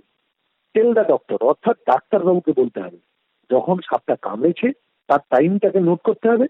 আমি কটার সময় হসপিটালে পৌঁছলাম, তার টাইমটাকে নোট করতে হবে। এই সময়ের মধ্যে রোগীর কি কি উপসর্গ দেখা দিচ্ছে, তিনি আগে ভালো ছিলেন। পরবর্তীকালে তার কি কি সমস্যা তৈরি হচ্ছে, সেটা ডাক্তারবাবুকে খোলাখুলি বলা। এবার এই যে আশ্বস্ত করার ব্যাপারটা, বেশিরভাগ ক্ষেত্রে দেখা যায় মানুষ ভীষণ ভয় পেয়ে যান। ফলে তাদের রক্ত সঞ্চালন দ্রুত হয়ে যায় এবং দৌড়াদৌড়ি যদি করতে থাকে, রক্ত সঞ্চালন দ্রুত হবে। আবার অনেক ক্ষেত্রে রোগীর যদি উচ্চ রক্তচাপ থাকে, হার্টের ওষুধ থাকে, সেক্ষেত্রে মারাত্মক ব্যাপার করতে পারে। নির্বিষ হেলে সাপের কামড়ে রোগীর মৃত্যু করতে পারে যদি তিনি ভয় পেয়ে যান। এটা কিন্তু দেখা গেছে। অন্য বিপদ যেটা যদি বিষদ সাপেই কামড়ায় তাহলে দ্রুত রক্ত সঞ্চালনের জন্য শরীরে বিষ ছড়িয়ে পড়তে পারে। ফলে স্বাভাবিকভাবেই সাপের কামড় মানেই মৃত্যু নয়, এইটা মানুষকে বোঝাতে হবে আমাদের। এবং খেয়াল রাখতে হবে, সত্তর থেকে আশি শতাংশ সাপের কামড়ই নির্বিষ সাপের কামড়। এমনকি পঞ্চাশ শতাংশ বিষধর সাপের কামড়ের ক্ষেত্রেও বেশিরভাগ শরীরে বিষ ঢোকেন আমি যেটা আমাদের তথ্যটা দিলাম, এটাকে ডাক্তারি পরিভাষায় আমরা রাইবাইট বলি। এক কথায় রোগীকে শান্ত হতে হবে, তাকে যেই সাপে কামড়াক না কেন আনমন বাইট হোক তিনি সাপ দেখতে পারেন, আবার অনেক সময় সাপকে নাও দেখতে পারেন, সেক্ষেত্রে তার সরকারি স্বাস্থ্য কেন্দ্রে যাওয়া দরকার। এখানে মনে রাখতে হবে পশ্চিমবঙ্গের সমস্ত সরকারি হাসপাতালে এভিএস পাওয়া যায়। এবং আপনি আপনার কাছের হাসপাতালে যাবেন, এখানটা আমি একটু এক্সপ্লেন করব। আমার, আপনার বাড়িতে জায়গায় যারা আমার এই বক্তব্য শুনছেন, বাড়ির কাছাকাছি হাসপাতালে যাবেন, ফোন করে জেনে নেবেন সেখানে এভিএস আছে কিনা। এবং সেখানে যাওয়ার পর ডাক্তারবাবুদেরকে নির্দেশ দেওয়া আছে, ওনারা ফার্স্ট ডোজ এভিএস না দিয়ে কোনো রোগীকে রেফার করতে পারবেন না, সরকারি আইন, এটা জানতে হবে মানুষের। এবং কাছের হাসপাতালে যেতে হবে। ধরে নিন, আমি হান্ড্রেড মিনিট রুলস এর কথা বললাম। আপনি জানেন যে আমার বাড়ির সামনে যে হাসপাতাল, সেখানে ডাক্তারবাবু আছে এভিএসও আছে, কিন্তু আপনার মনের মধ্যে একটা ধারণা আছে যে, শহরের ওই হাসপাতালে ভালো চিকিৎসা হয়। শহরের ওই হাসপাতালে যেতে আপনার দেড় ঘণ্টা লেগে যাবে। তাহলে আপনার শরীরে কিন্তু দেড় ঘণ্টা পরে এগিয়ে যাবে। আর বাড়ির কাছে যে হাসপাতাল, সেখানে আপনি দশ মিনিটে যেতে পারবেন। সেখানে দশ মিনিটের মধ্যে এগিয়ে এসেছে ফলে ফার্স্ট ডোজে এগিয়ে ঢোকাটা শরীরে খুব জরুরি। সেক্ষেত্রে সবসময় খেয়াল রাখতে হবে যে একটা পেশেন্ট ম্যানেজমেন্ট বলে যে কথাটা, একটা পেশেন্টকে যদি একটা কাউকে যদি সাপে কামড়ায়, আপনি আপনার বাড়ির সব থেকে কাছের হাসপাতালে আগে যাবেন। এবং এখানে একটা ধারণা দিয়ে রাখি, আমরা অনেক আত্মীয় স্বজন বন্ধু বান্ধবের ফোন নাম্বার রাখি। আপনি একটু হাসপাতালের ফোন নাম্বার রাখুন না। কাছাকাছি হাসপাতালে চট করে ফোন করে জেনে নেবেন ডাক্তারবাবু আছেন কিনা কি কি ওষুধ আছে। আমাদের হাসপাতালে শুধু এভিএস না এভিএস এর সঙ্গে অ্যাট্রোনালিন বলে একটা ওষুধ আছে অ্যাট্রোপিন বলে একটা ওষুধ আছে নিওস্টিকুন বলে একটা ওষুধ আছে। এই ওষুধগুলো থাকতে হবে। উদাহরণ দিই, মালদা হাসপাতালে, মালদা জেলার একটি হাসপাতালে এভিএস ছিল। কিন্তু বাকি ওষুধগুলি না থাকার কারণে পেশেন্টকে বাঁচানো সম্ভব হয়নি। হাসপাতাল ভাঙচুর হয়ে গেছে। ফলে ওখানে যারা স্টোরে থাকে, যারা ফার্মাসিস্ট বা লোকাল আমার বক্তব্য যারা শুনছেন, যারা স্বাস্থ্য দপ্তরের সঙ্গে যুক্ত আছেন, তারা সবসময় সচেতন থাকবেন গ্রাম বাংলায়। শুধু এভিড থাকলে হবে না অ্যাড্রেনালিন অ্যাট্রোপিন এবং নিওস্টিমিন এই ওষুধগুলিও কিন্তু থাকা দরকার। তাহলেই আমরা ফোনাযুক্ত সাপ ফোনাহীন সাপ নিউরোটক্সিক এবং হেমাটোটক্সিক সাপের কামড়ের থেকে রোগীকে বাঁচাতে পারব। তাহলে আপনাকে কাছাকাছি হাসপাতালে চিকিৎসার জন্য যেতে হবে। এটা এটা কিন্তু মাথায় রাখা দরকার। আর কোনো সময় কখনোই বাঁধন দেওয়ার দরকার নেই। বাঁধন হচ্ছে একদম পুরানো পদ্ধতি। কোনোভাবেই বাঁধন দেবেন অনেক সময় বাঁধন দিলে রোগীর মনোবল বাড়ছে বাচ্চার রক্ত রক্ত চলাচলটা বন্ধ থাকল বা বিষটা শরীরে বিভিন্ন জায়গায় পৌঁছতে পারল না। না, বাঁধন দেওয়ার দরকার নেই। বাঁধন ভালোভাবে যদি কেউ দিতে না জানে মানে স্প্লিন্টিং বা ক্রেপিং এর প্রচলিত সিস্টেম যদি কেউ না জানে, তাহলে কিন্তু বাঁধনটা ক্ষতি হয়ে যেতে পারে। বাঁধার চেষ্টা না করাই ভালো। কোনো রকম বাঁধনই সাপের বিষকে আটকাতে পারে না। সেক্ষেত্রে দেখা যায়, চন্দ্রমোড়ার কামড়ে যদি কেউ বাঁধন দিয়ে দেয়, তাহলে সময় মারাত্মক ক্ষতি হয়ে যেতে পারে, পাকে থেকে বাঁচিত হতে পারে। ফলে এগুলো মাথায় রাখতে হবে। সাপের কামড়ের মূল চিকিৎসা হচ্ছে বিষের ওষুধ এএসবি এটাকে অ্যান্টি স্নেক ভেনম সেরাম আমরা বলি। তা সমস্ত সরকারি স্বাস্থ্য কেন্দ্র বেসরকারি, সরকারি স্বাস্থ্য কেন্দ্রে বিনামূল্যে পাওয়া যায়। তাই সাপে কামড়ানো রোগীকে যত তাড়াতাড়ি খুব দ্রুত কাছের হাসপাতালে নিয়ে যাওয়া যায়, সেটা কিন্তু খুব গুরুত্বপূর্ণ। আরেকটা খুব স্পেশাল নোটিফিকেশন আমি দিচ্ছি কোনো একটা হাসপাতালে আপনি গেছেন আপনাকে ডাক্তারবাবু বা নার্স, দিদিমণিরা তারা যথেষ্ট ওয়াকিবহাল হয়ে চিকিৎসা করছেন, ভালো। যদি না করেন, আপনি আপনাদের জেলা মুখ্য স্বাস্থ্য আধিকারিকদের ফোন নাম্বার সংগ্রহে রাখবেন। জেলা মুখ্য স্বাস্থ্য আধিকারিক ওয়ান, টু, থ্রি বিভিন্ন ভাগে ভাগ করা থাকে, সেই ফোনে ফোন করে অনুরোধ জানাবেন, তাড়াতাড়ি আপনার চিকিৎসা পরিষেবাটা নেওয়ার জন্য।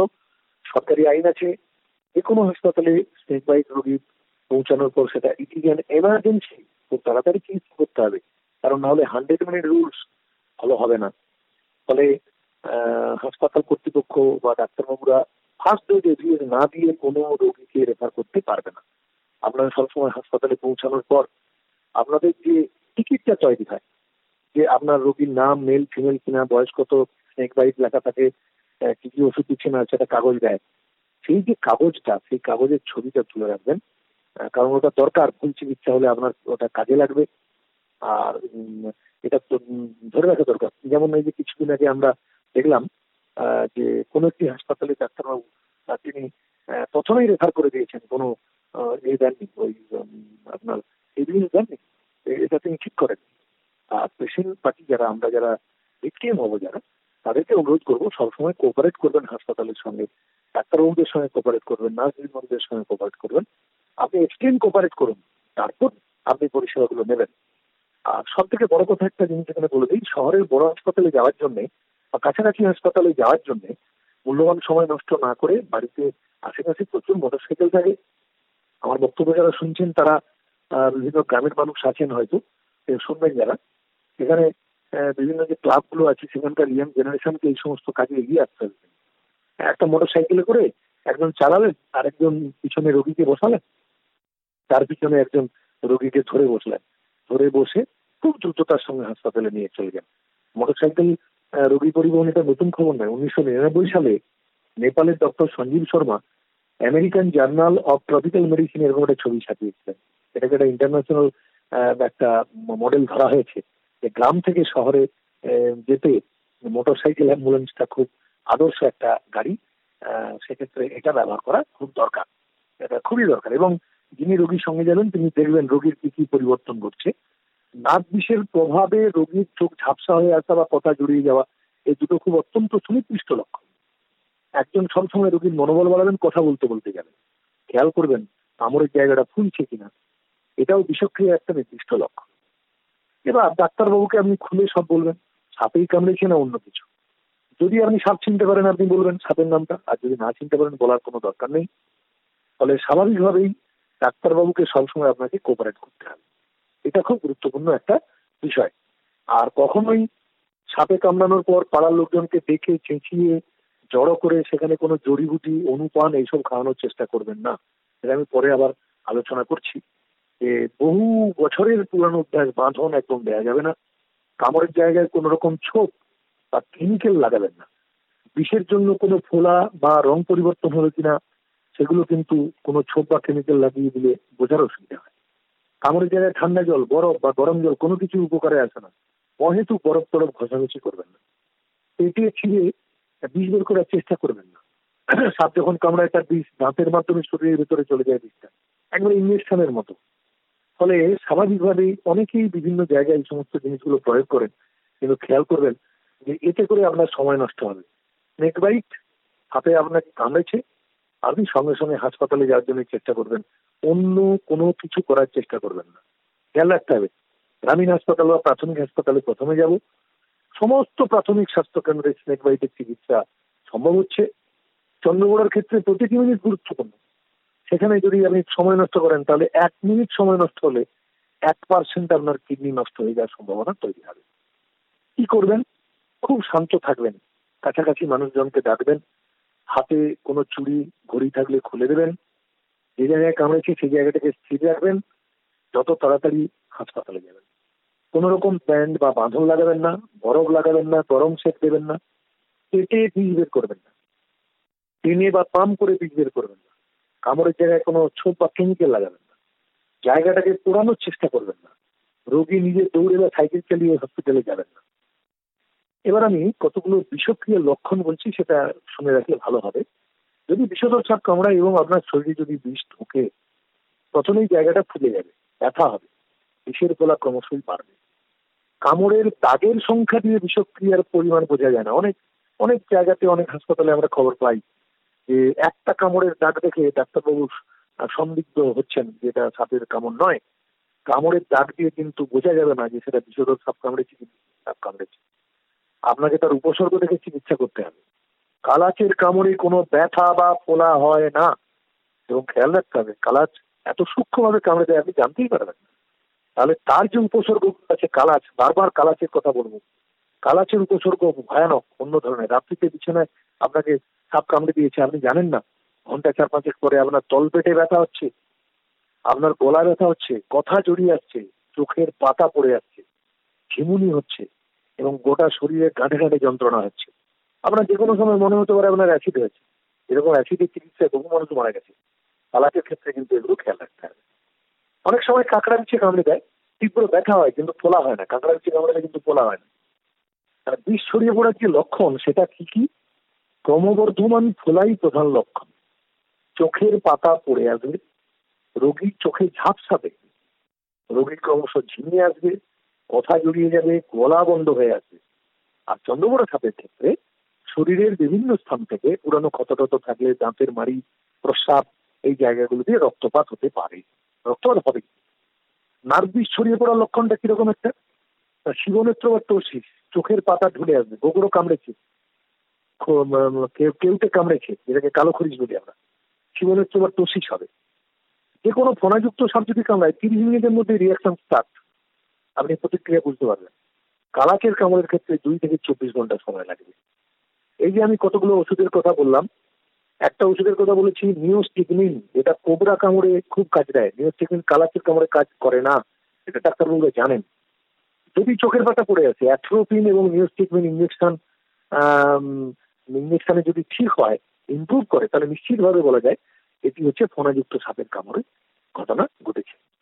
এখন গত কয়েক বছর ধরেই দেখবেন সিন্ড্রোমিক অ্যাপ্রোচ দেখেই কিন্তু চিকিৎসা পদ্ধতিগুলো করা হচ্ছে। আমাদের প্রত্যেকটা হাসপাতালে সরকারি হাসপাতালে এক সময় একটা ফ্লোচার টাঙানো হয়েছিল। সেই ফ্লোচারগুলো এখন নেই। তো স্বাভাবিকভাবেই সিন্ড্রোমিক অ্যাপ্রোচ দেখেই ডাক্তারবাবুরা চিকিৎসা করেন। আপনারা ডাক্তারবাবুদেরকে সবসময় সহযোগিতা করবেন। সাপের কামড়ের একমাত্র জীবনদায়ী ওষুধ এভিএস, যেটা ঘোড়া ছিলাম থেকে তৈরি হয়। কিন্তু সামান্য পার্শ্ব প্রতিক্রিয়া দেখা যায়। এই জন্য এভিএস যুক্ত স্যালাইন চলবার সময় রোগীর উপর সতর্ক নজর রাখতে হয়। যদি পার্শ্ব প্রতিক্রিয়া দেখা হয়, দেখা যায় আর সম্ভাবনা থেকে থাকে, তখন এভিএস চালু করার আগে একের চার মিলিগ্রাম মানে zero point two five milligram adrenaline চামড়ার তলায় সাবকিউ ইনিয়াস দিয়ে দেওয়া হয়। কোন রকম প্রতিক্রিয়া লক্ষণ চোখে পড়লেই সিরিঞ্জে টানা অর্ধেক adrenaline, zero point five millimetre millimetre, IM পেশিতে দিতে হয়। এগুলো ডাক্তারবাবুরা জানেন। সাত আট মিনিটের মধ্যে পার্শ্ব প্রতিক্রিয়া চলে যায় এখানে একটা কথা বলা যেতে পারে, অনেক সময় দেখা যায় কালাচ সাপ কাউকে কামড়েছে, আপনারা কেউ সাপ দেখেননি মানে ভিক্টিম যাকে সাপ কামড়েছে সেও দেখেনি, তার বাড়ির লোকেরও দেখেন সামান্য দু একটি সিমটম দেখে কোনো ডাক্তারবাবু হয়তো তাকে এগিয়ে দিচ্ছেন। তখন পেশেন্ট বাড়ি বলছে, ডাক্তারবাবু, আপনি কি করে নিশ্চিত হলেন? একে আপনি এগিয়ে দিচ্ছেন? এত বিপদ হতে পারে।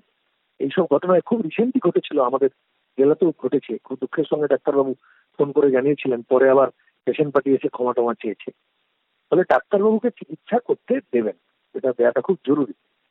পার্শ্ব প্রতিক্রিয়ার লক্ষণগুলো বলে দিই। যদি বাড়িতে ক্ষেত্রে কখনো ডাক্তারবাবু হয়তো বিশদ সব কামড়ায় কামড়ায়নি তবু এমনি দিয়ে দিয়েছেন, তাতে পেশেন্ট পার্টির ভয় পাওয়ার কারণ নেই।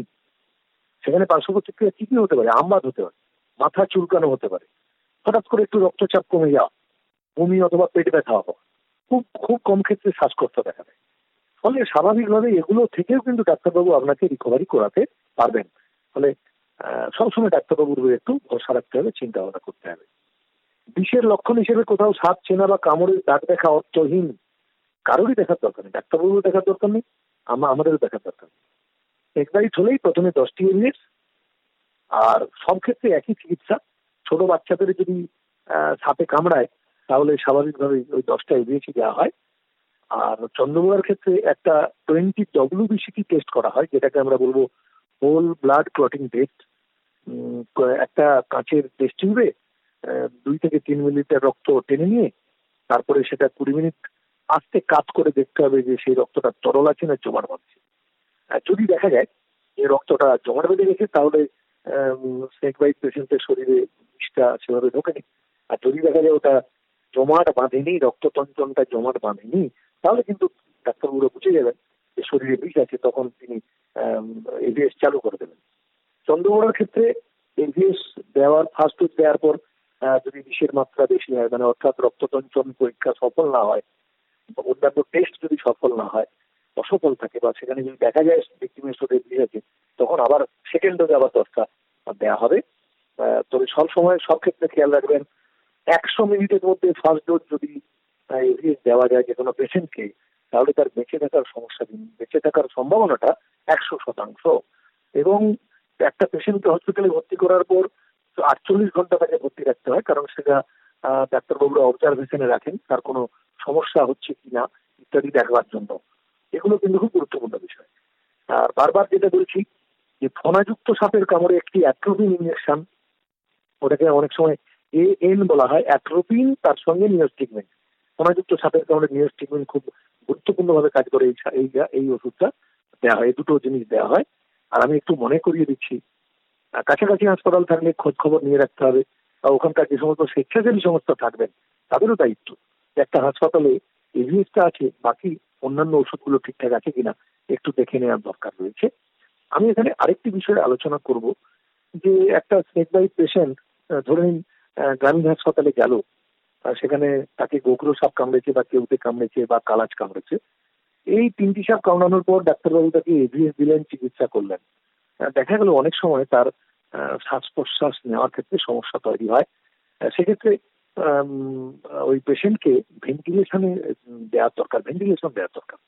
কিন্তু দুর্ভাগ্য বিষয় যে গ্রামীণ হাসপাতালে ভেন্টিলেশন থাকে না। ব্লক হাসপাতালেও ভেন্টিলেশনের ব্যবস্থা নেই। আবার মহকুমা হাসপাতালেও ভেন্টিলেশনের ব্যবস্থা নেই। তখন ডাক্তারবাবুরা বাধ্য হন ওই পেশেন্টকে রেফার করতে। আরেকটা দিকে চন্দ্রবোড়া কামড়েছে, আপনি গ্রামীণ হাসপাতালে নিয়ে গেলেন ফার্স্ট ডোজ দিলেন সেকেন্ড ডোজও দিলেন, দেখা গেল ডায়ালিসিস করার দরকার, তখন তাকে রেফার করতে হচ্ছে জেলা হাসপাতালে।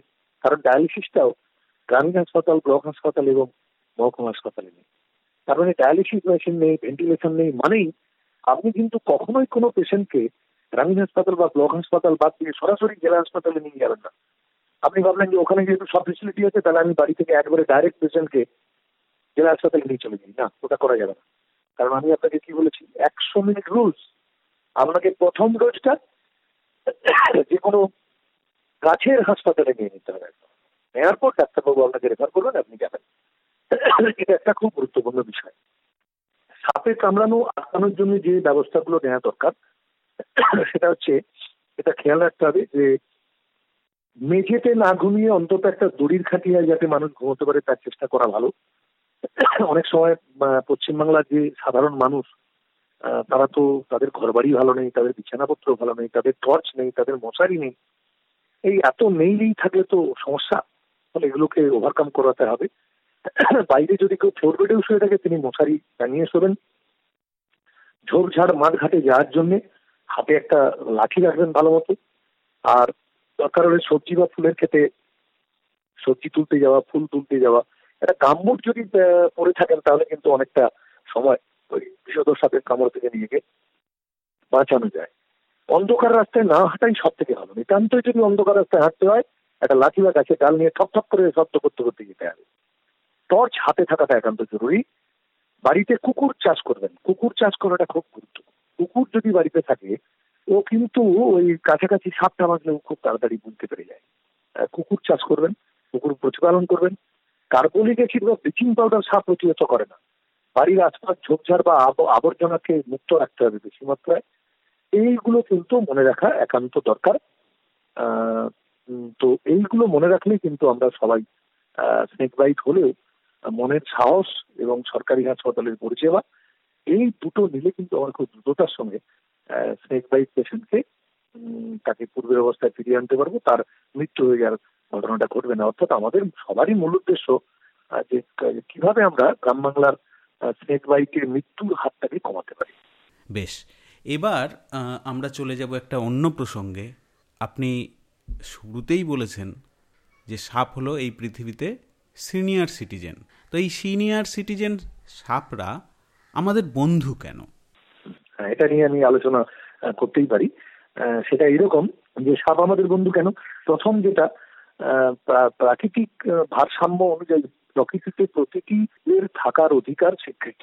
সাপ যেহেতু মানুষের বহু বছর আগে পৃথিবীতে এসেছে, ওরা তো সিনিয়র সিটিজেন, আমি বলেছি তেরো কোটি বছর আগে পৃথিবীতে সাপ এসেছে। ফলে ওরা থাকতেই পারে। এবার আপনি বলতে পারেন, বা আমরা বলতে পারি যে আমরা তো ওদের থেকে বুদ্ধিমান প্রাণী, সাপকে সব মেরে ফেললে যার ক্ষতিটা কি হয়? না, সাপের সঙ্গে যে ইকোসিস্টেমটা জড়িয়ে আছে সাপ যে সমস্ত গিরগিটি ব্যাং অন্যান্য সাপের বাচ্চা দৌড় ইত্যাদিকে খেয়ে পরিবেশের ভারসাম্য সুরক্ষিত করে। ফলে পরিবেশে মানুষের বেঁচে থাকাটা যেন স্বীকৃত, প্রতিটি প্রাণীর বেঁচে থাকাটাও স্বীকৃত, এটা আমাদের মাথায় প্রথম মনে রাখতে হবে এবার একদম ডিরেক্টলি যদি যাই, সাপ আপনার বন্ধু কেন হবে না? ধরুন এক কাউকে সাপে কামড়েছে। তাহলে সাপে কামড়ানো থেকে মুক্তি পাওয়ার একটাই ঔষধ, সেটা হচ্ছে অ্যান্টিভেনম তাহলে সেটা কোথা থেকে তৈরি হয়? সেটা তো কোনো কেমিক্যাল থেকে তৈরি হবে না। কোনো ল্যাবরেটরিতে এমনি এমনি তৈরি হবে না। সে সাপের বিষের একমাত্র আধুনিক চিকিৎসা হচ্ছে অ্যান্টিভেনম সিরাম। তাহলে সেটা কিন্তু কেবলমাত্র সাপের বিষ বিষ থেকেই তৈরি হয়। কতগুলি বিশেষ ধরনের সাপ আছে? যাদের সাপের বিষকে সংগ্রহ করে সেই বিশেষ একটা প্রক্রিয়ার দ্বারা এই বিষটা তৈরি করতে হয়। এখানে একটু বিষয় আমি আলোচনা করব। যেমন সাপের বিষ হচ্ছে একটা একটা জটিল প্রোটিন বিষ এক প্রকার প্রোটিন যেটা রক্তে অ্যান্টিজেন হিসেবে কাজ করে। কোনো প্রাণী বা মানুষকে সাপ কামড় দিলে রক্তের অ্যান্টিবডি এসে প্রতিরোধের চেষ্টা করে। কিন্তু বিষ তো শক্তিশালী, ফলে বেশি পরিমাণে যদি বিষ ঢুকে যায়, তখন ওই অ্যান্টি আমাদের শরীরে যে অ্যান্টিবডি সে কিন্তু আমাদের ওই সাপের বিষকে আটকাতে পারে না জেনারেলাইজ করতে পারে না। সেই জন্যে আমাদের বাইরের থেকে সাপের বিষ থেকেই তৈরি হওয়া এই বিষটা দিতে হয়। খেয়াল রাখা দরকার, গ্রামের মানুষরা প্রায় অনেকেই জানেন যে ঘোড়া, ভেড়া, ছাগল, খরগোশ, এরা কিন্তু সাপের কামড়ে মরে না। তার কারণ এদেরকে যদি সাপে কামড়ায়, তাহলে সাপের বিষ প্রতিরোধ করার অ্যান্টিবডিটা এদের শরীরেই আছে। ফলে এরা কোনোভাবে মরে না। দু তিন দিন একটু মাতালের মতো ঝিমিয়ে থাকে তা অসুস্থ থাকে, তারপরে আবার সুস্থ হয়ে যায়। তাহলে এখানে একটা খেয়াল রাখা দরকার। আমরা গোখরো করি কালার চন্দ্রগোড়া ফুটসা এই চারটি সাপের বিষ থেকে বিষটা সংগ্রহ করি। এই সাপগুলির বিষ শরীরে প্রবেশ করানোর জন্য প্রাণী নির্বাচন করা হয়। সাধারণত এটা ঘোড়ার শরীরে প্রাণী নির্বাচন করা হয় কোনো কোনো ক্ষেত্রে খচ্চর ব্যবহার হয় তবে ঘোড়াটাই বেশি। বিষ নির্দিষ্ট মাত্রায় ইঞ্জেকশন দিয়ে ঘোড়ার শরীরে প্রবেশ করানো হয়। এই বিষের বিরুদ্ধে ঘোড়ার রক্তে যে অ্যান্টিবডি সেটা তৈরি হতে থাকে কয়েক মাস পর আবারও বিষ শরীরে প্রবেশ করানো হয় মাত্রায় বেশি। তারপরে আরও বাড়ানো হয়। কয়েক বছর পর ঘোড়ার শরীরে তার রক্তে শক্তিশালী অ্যান্টিবডি তৈরি। রক্ত সংগ্রহ করে রক্ত থেকে রক্ত কণিকাটাকে বাদ দিয়ে শুধু সিরামটাকে আলাদা করলেই তারপর সেটাকে একটা নির্দিষ্ট ডোজে মেপে মেপে ভায়ালে ভর্তি করে বাজারজাত করা হয়। একাধিক সাপের মিশ্রণ থেকে পলিভ্যালেন্ট অ্যান্টিভেনাম তৈরি করা হয়, যেটা একাধিক সাপের বিরুদ্ধে কাজটা করে। এখানে এই যে সাপের বিষ থেকে বিষ তৈরি হচ্ছে আর সাপে কামড়ানোর হাত থেকে বাঁচানোর জন্য বা সাপে কামড়ানোর মৃত্যু ঠেকানোর একমাত্র ঔষধ এভিএস, ফলে আপনি আমরা নিশ্চয়ই ভাবতে পারি যে সাপ আমাদের বন্ধু। আমরা তখন সাপে কাটার চিকিৎসার কথা শুনলাম। এবার একেবারে শেষ পর্যায়ে পৌঁছে গেছি আমরা। এবারের প্রশ্ন এই সাপে কাটার চিকিৎসায় যে ওষুধ প্রয়োগ করা হয়, সেটা কেমন করে তৈরি হয় আর কোথায় তৈরি হয়? পশ্চিমবঙ্গে কেন এখনও পর্যন্ত এই ওষুধ তৈরির কেন্দ্র গড়ে উঠল না? যে আমাদের গোটা ইস্টার্ন ইন্ডিয়াতে কিন্তু কোথাও ল্যাবরেটরি নেই যেখানে এভিএস তৈরি হয়। এই ল্যাবরেটরি রয়েছে মুম্বাইয়ের হপকিন্স ইনস্টিটিউট বলে একটি জায়গা। তার মানে আমরা যদি কোনো জায়গাতে এভিএস তৈরির একটা ল্যাব তৈরি করি, সেখানে ঘোড়া থাকতে হবে। ঘোড়ার আস্তাবল থাকার দরকার। আর কি, না বিষধর সাথে বৃষ্টি সংগ্রহ করার প্রক্রিয়াটাকে আমাকে রাখতে হবে। তাহলে আমাদের ভারতের ক্ষেত্রে দেখা যায়, মুম্বাই শহরে রয়েছে, মুম্বাইয়ের একটা শহরতলিতে আর পুনাতে রয়েছে, ওখানে সাপের বীজ সংগৃহীত হয়ে এই বীজ তৈরি হয়, আর বেঙ্গালুরুতে রয়েছে। মজার ব্যাপার হলো, আমাদের পশ্চিমবঙ্গে বা বন্যপ্রাণী দপ্তর প্রায় কাছাকাছি বারো বছরের মতো ওই বিষধর সাপের বীজ সংগ্রহের উপরে নিষেধাজ্ঞা জারি করেছেন। কেন জারি করেছেন, কিসের জন্য জারি করেছেন বলতে পারব এই যে জারি করার ফলে পশ্চিমবঙ্গ থেকে আগে যারা বীজটা কালেকশন করতো, সেটা হচ্ছে বেঙ্গল কেমিক্যাল বেঙ্গল কেমিক্যাল পশ্চিমবঙ্গের বিষধর সাপের বিষটাকে সংগ্রহ করে, সেটাকে সঠিকভাবে হিমায়িত করে, তারপর সেটাকে পাঠিয়ে দিত পুনাতে বা মুম্বাইয়ের হপকিন্স ইনস্টিটিউটে। তারপর সেখান থেকে এই বিষটা বেঙ্গল কেমিক্যালসে ফিরে আসতো। সেখান থেকে বাজারজাত করা হতো এবং পশ্চিমবঙ্গের বিভিন্ন হাসপাতালে সাপ্লাই করা এখন সাপের বিষ থেকে শুধু এভিএস তৈরি হয় ব্যাপারটা তা নয়। আপনারা যারা আমার বক্তব্য শুনছেন, আমার থেকে অনেকে অনেক বেশি জানেন। আপনারা জানেন যে ক্যান্সারের কিছু কিছু ঔষধ, অন্যান্য মারণদায়ী জীবনদায়ী ঔষধ হয়। জীবনদায়ী ঔষধ। অনেক ওষুধের জন্য সাপের বিষটা খুব জরুরি। আর সাপের বিষের মূল্য খুব বেশি। ফলে এটাতে ব্ল্যাক মার্কেটিংটা বেশি হয়। জানি না কেন কি কারণে দু হাজার আট থেকে সম্ভবত দু হাজার আট, নয় সাল থেকে বন্ধ করা আছে। বন্যপ্রাণী দপ্তর এটা বন্ধ করে দিয়েছেন। এখন সরকার বাহাদুররা সব খবর সব সময় সব ডিপার্টমেন্টের জানেন এটা বলাটা ঠিক নয়। আমরা ইদানিংকালে দীর্ঘদিন ধরে কিন্তু এটার বিরুদ্ধে একটা প্রতিরোধ করার চেষ্টা চলছে। পশ্চিমবঙ্গের বিভিন্ন অর্গানাইজেশন তারা পশ্চিমবঙ্গ সরকারকে এবং স্বাস্থ্য দপ্তরকে এবং বন্যপ্রাণী দপ্তরকে চিঠি দিয়েছেন। যাতে করে এখানকার বিষটা সংগৃহীত হয়ে এখানকার সাপের বিষের থেকেই এই বিষটা তৈরি হয়। এখানে একটা বিষয়, বিতর্কিত বিষয় আমি বলব, হয়তো অনেকে আমাকে ডিপেন্ড করতে পারেন। কারণ ওটা এখনও ঠিকমতো এক্সপেরিমেন্ট হয়নি। ধারণা, ডাক্তারবাবুদের ধারণা। যে আমাদের এখানে চন্দ্রগোড়ার কামড়ে বেশি মৃত্যু হওয়ার মূল কারণ, কিছু কিছু বিশেষজ্ঞ ডাক্তারবাবু বলছেন যে, যেহেতু পশ্চিমবঙ্গের এভিএস কালেকশনটা বন্ধ আছে, ফলে দক্ষিণ ভারতের বিষ থেকে তৈরি হওয়া এভিএসটা পশ্চিমবঙ্গে সাপ্লাই হচ্ছে। তাহলে পরিবেশগত কারণে পশ্চিমবঙ্গের চন্দ্রগোড়া এবং দক্ষিণ ভারতের চন্দ্রগোড়ার এই বিষের তারতম্য জনিত কারণে দক্ষিণ ভারতের চন্দ্রগোড়ার বিষ থেকে তৈরি হওয়া এভিএসটা এখানে অনেকটা প্রতিরোধ শক্তি তৈরি করতে পারছে না এবং অনেকের অভিমত, এটা কিন্তু এখন সাইন্টিফিকলি অতখানি প্রুভ হয়নি। এখানে ধারণা, তাহলে কি অনেক চন্দ্রগুড়ার পেছনে বেঁচে যাচ্ছে, কিছু কিছু মারা যাচ্ছে। কেউ কেউ ধারণা করছেন তাহলে হয়তো অন্য কোনো উপায়ে পশ্চিমবঙ্গ থেকেও সংগৃহীত হয়ে পুনা বা মুম্বাই বা বেঙ্গালুরুতে যাচ্ছে বিষ তৈরির জন্য। এটা হতেই পারে। আমরা, শুধু আমি নই মানে আমাদের পশ্চিমবঙ্গের বহু মানুষ, বহু অর্গানাইজেশন সরাসরি মুখ্যমন্ত্রীর দাবি, মুখ্যমন্ত্রীর হস্তক্ষেপ দাবি করেছেন। যে গ্রাম বাংলার এই যে সাড়ে আটশো থেকে এগারোশো মানুষ মারা যাচ্ছে, আপনি এই ব্যাপারটা নিয়ে ভাবুন, পশ্চিমবঙ্গের সাপের বিষ সংগ্রহের অনুমতি দিন। পশ্চিমবঙ্গের নিজস্ব এভিএস চাই সোজা কথা এখানকার সাপের বিষ থেকে সাপ যদি, বিষ থেকে যদি আমরা, সাপ থেকে যদি বিষ তৈরি, বিষটা সংগ্রহ করতে পারি। এবং সেটাকে যদি পাঠা তৈরি এভিএস আমরা এখানকার সাপের বিষের তৈরি এভিএসটা পাবো। আর আরেকটা দাবি উঠেছে যে, আমাদের এখানেই যেন একটা ল্যাব তৈরি হয়। সেক্ষেত্রে বাঁকুড়া সম্মিলনী মেডিকেল কলেজ অনেকটা তৎপর। ওনারা বোধহয় নো অবজেকশন সার্টিফিকেটও দিয়েছেন। দরখাস্তটা সরকারের কাছে গেছে কিন্তু আটকে আছে। হয়তো করোনা আবহাওয়াটা না আসলে হয়তো ওটা রিলিজ হতে পারত।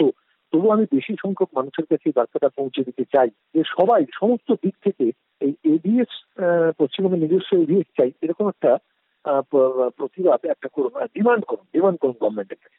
আমরা সবাই সরকারকে অনুরোধ করি না, অসুবিধা নেই। আমাদের গ্রাম বাংলার মানুষকে বাঁচাতে আমরা এই অনুরোধটা করতেই পারি। তার সঙ্গে আরও একটা অনুরোধ করা যেতে পারে, যেটা আমার আলোচনাতে আছে, যে গ্রামীণ হাসপাতালে ভেন্টিলেশন নেই ব্লক হাসপাতালে ভেন্টিলেশন গ্রামীণ হাসপাতালে ডায়ালিসিস নেই ব্লক হাসপাতালে ডায়ালিসিস মেশিন নেই, মহকুমা হাসপাতালেও ভেন্টিলেশন নেই ডায়ালিসিস মেশিন নেই। তাহলে আমাদের এরকম একটা দাবি বিভিন্ন জায়গা থেকে করা দরকার, এই অন্তত পশ্চিমবঙ্গের সমস্ত মহকুমা হাসপাতালে একটি করে ভেন্টিলেশন এবং ডায়ালিসিসের ব্যবস্থা করা হোক, যাতে করে ওই মহকুমার সমস্ত স্নেক বাইট পেশেন্ট গ্রামীণ হাসপাতালে এডিএস এর ফার্স্ট ডোজ নিয়ে ব্লক হাসপাতালে এডিএস এর ফার্স্ট ডোজ নিয়ে রেফার করলেও দশ পনেরো মিনিটে মহকুমা হাসপাতালে পৌঁছে যাবে। আমাদেরকে পশ্চিমবঙ্গের বিভিন্ন গ্রাম গ্রামান্তর থেকে, বিশেষ করে দক্ষিণবঙ্গের গ্রাম গ্রামান্তর থেকে মানুষকে এখনও কিন্তু সেই একটি নাম মুখস্থ হয়ে গেছে সোমনাথ পণ্ডিত হাসপাতাল। আবার সোমনাথ পণ্ডিত হাসপাতাল, তার সঙ্গে সহযোগী পিজি হসপিটাল এই দুটো জায়গাতে ডায়ালিসিস হয়। পেডিয়াট্রিক ডায়ালিসিসটা পিজিতে হয়, আবার সোমনাথ থেকে ডায়ালিসিসের জন্য বাইরে পাঠানো হয়। এই যে কলকাতা যাওয়া, আপনারা ভাবতে পারবেন না, একজন কৃষক, একজন খেত মজুর, একজন সাধারণ মানুষ যাদেরকে সাপে কামড়াচ্ছে ঠিক মতো কথা বলতে পারেন না। ডাক্তারবাবুকে দেখলে ভয় পেয়ে যান। পেশেন্ট পার্টি হিসেবে তারা চিকিৎসা পরিষেবাটা হাসপাতাল থেকে সঠিকভাবে নিতে পারেন না। ফলে আমি ডাক্তারবাবুদের কাছে বিনীতভাবে অনুরোধ করব, আর দিদিমণিদের কাছে বিনীতভাবে অনুরোধ করব। আপনারা অনেকটা সংবেদনশীল হবেন। আপনারা সংবেদনশীল বলেই আমাদেরকে বাঁচানোর কাজে আপনারা নিযুক্ত আছেন। ওই সমস্ত সাধারণ মানুষ, একটি পরিবারে একটি মানুষ জীবিকা অর্জনের একমাত্র সম্বল তিনি যদি বাইটে মারা যান, এরকম বহু পেশেন্ট মারা গেছে খুবই দুঃখের বিষয়, পরিতাপের বিষয়। এইগুলোকে মাথায় রাখতে হবে। এক্ষেত্রে আমরা আমাদের জীবনের অন্যান্য সুযোগ সুবিধার জন্য যতটা তৎপর হই, আমাদের যে রাজনৈতিক এবং মানসিক সক্রিয়তা লক্ষ্য করা যায় স্নেক বাইটের মতো একটা বিষয়কে নিয়ে কিন্তু সেই মানসিক সক্রিয়তা ততখানি লক্ষ্য করা যাচ্ছে না। আমি আমার এই বার্তার মধ্য দিয়ে যারা আমার এই বক্তব্যটা শুনছেন, আমি অনুরোধ করব সেই সমস্ত সংশ্লিষ্ট এলাকার আধিকারিকদের, সরকারি আধিকারিক, বিডিও হতে পারেন, এসডিও হতে পারেন ডিএমও হতে পারেন, আবার এমএলএ হতে পারেন, এমপি হতে পারেন পঞ্চায়েত সমিতির কর্তা ব্যক্তিরাও হতে পারেন। সবাই মিলে আপনারা ভাবুন, গ্রাম বাংলার সাধারণ মানুষকে বাঁচাতে পশ্চিমবঙ্গের এভিএস চাই। এটা একটা যেমন প্রতি মানে একটা দাবি আমাদের সরকারের কাছে যাবে, সবাই পৌঁছে দেন আর ওই মহকুমা হাসপাতালে ভেন্টিলেশন এবং ডায়ালিসিস মেশিন বসানোর উদ্যোগ সরকারকে নিতে হবে। তাহলে এইসব অসহায় সাধারণ মানুষদেরকে শহরমুখী হয়ে কলকাতা জেলা হাসপাতালে গিয়ে সেই যে কি একটা বাজে অবস্থার মধ্যে তারা পড়েন কল্পনার বাইরে। আমাকে বহু পেশেন্টকে এইভাবে ফোন করে করে করে ডাক্তারি পরিষেবা নেওয়ার জন্য সচেষ্ট হতে হয়। আর এই কাজে যারা আমার এই বক্তব্যটা শুনবেন বিভিন্ন ক্লাব, বিভিন্ন প্রতিষ্ঠান, তাদেরকে অনুরোধ করব ওনারাও এইসব বিষয়গুলোর সঙ্গে যুক্ত হন, এগুলোকে নিয়ে জানুন এবং জেনে রোগীদেরকে পরিষেবা দেওয়ার জন্য সচেষ্ট হন।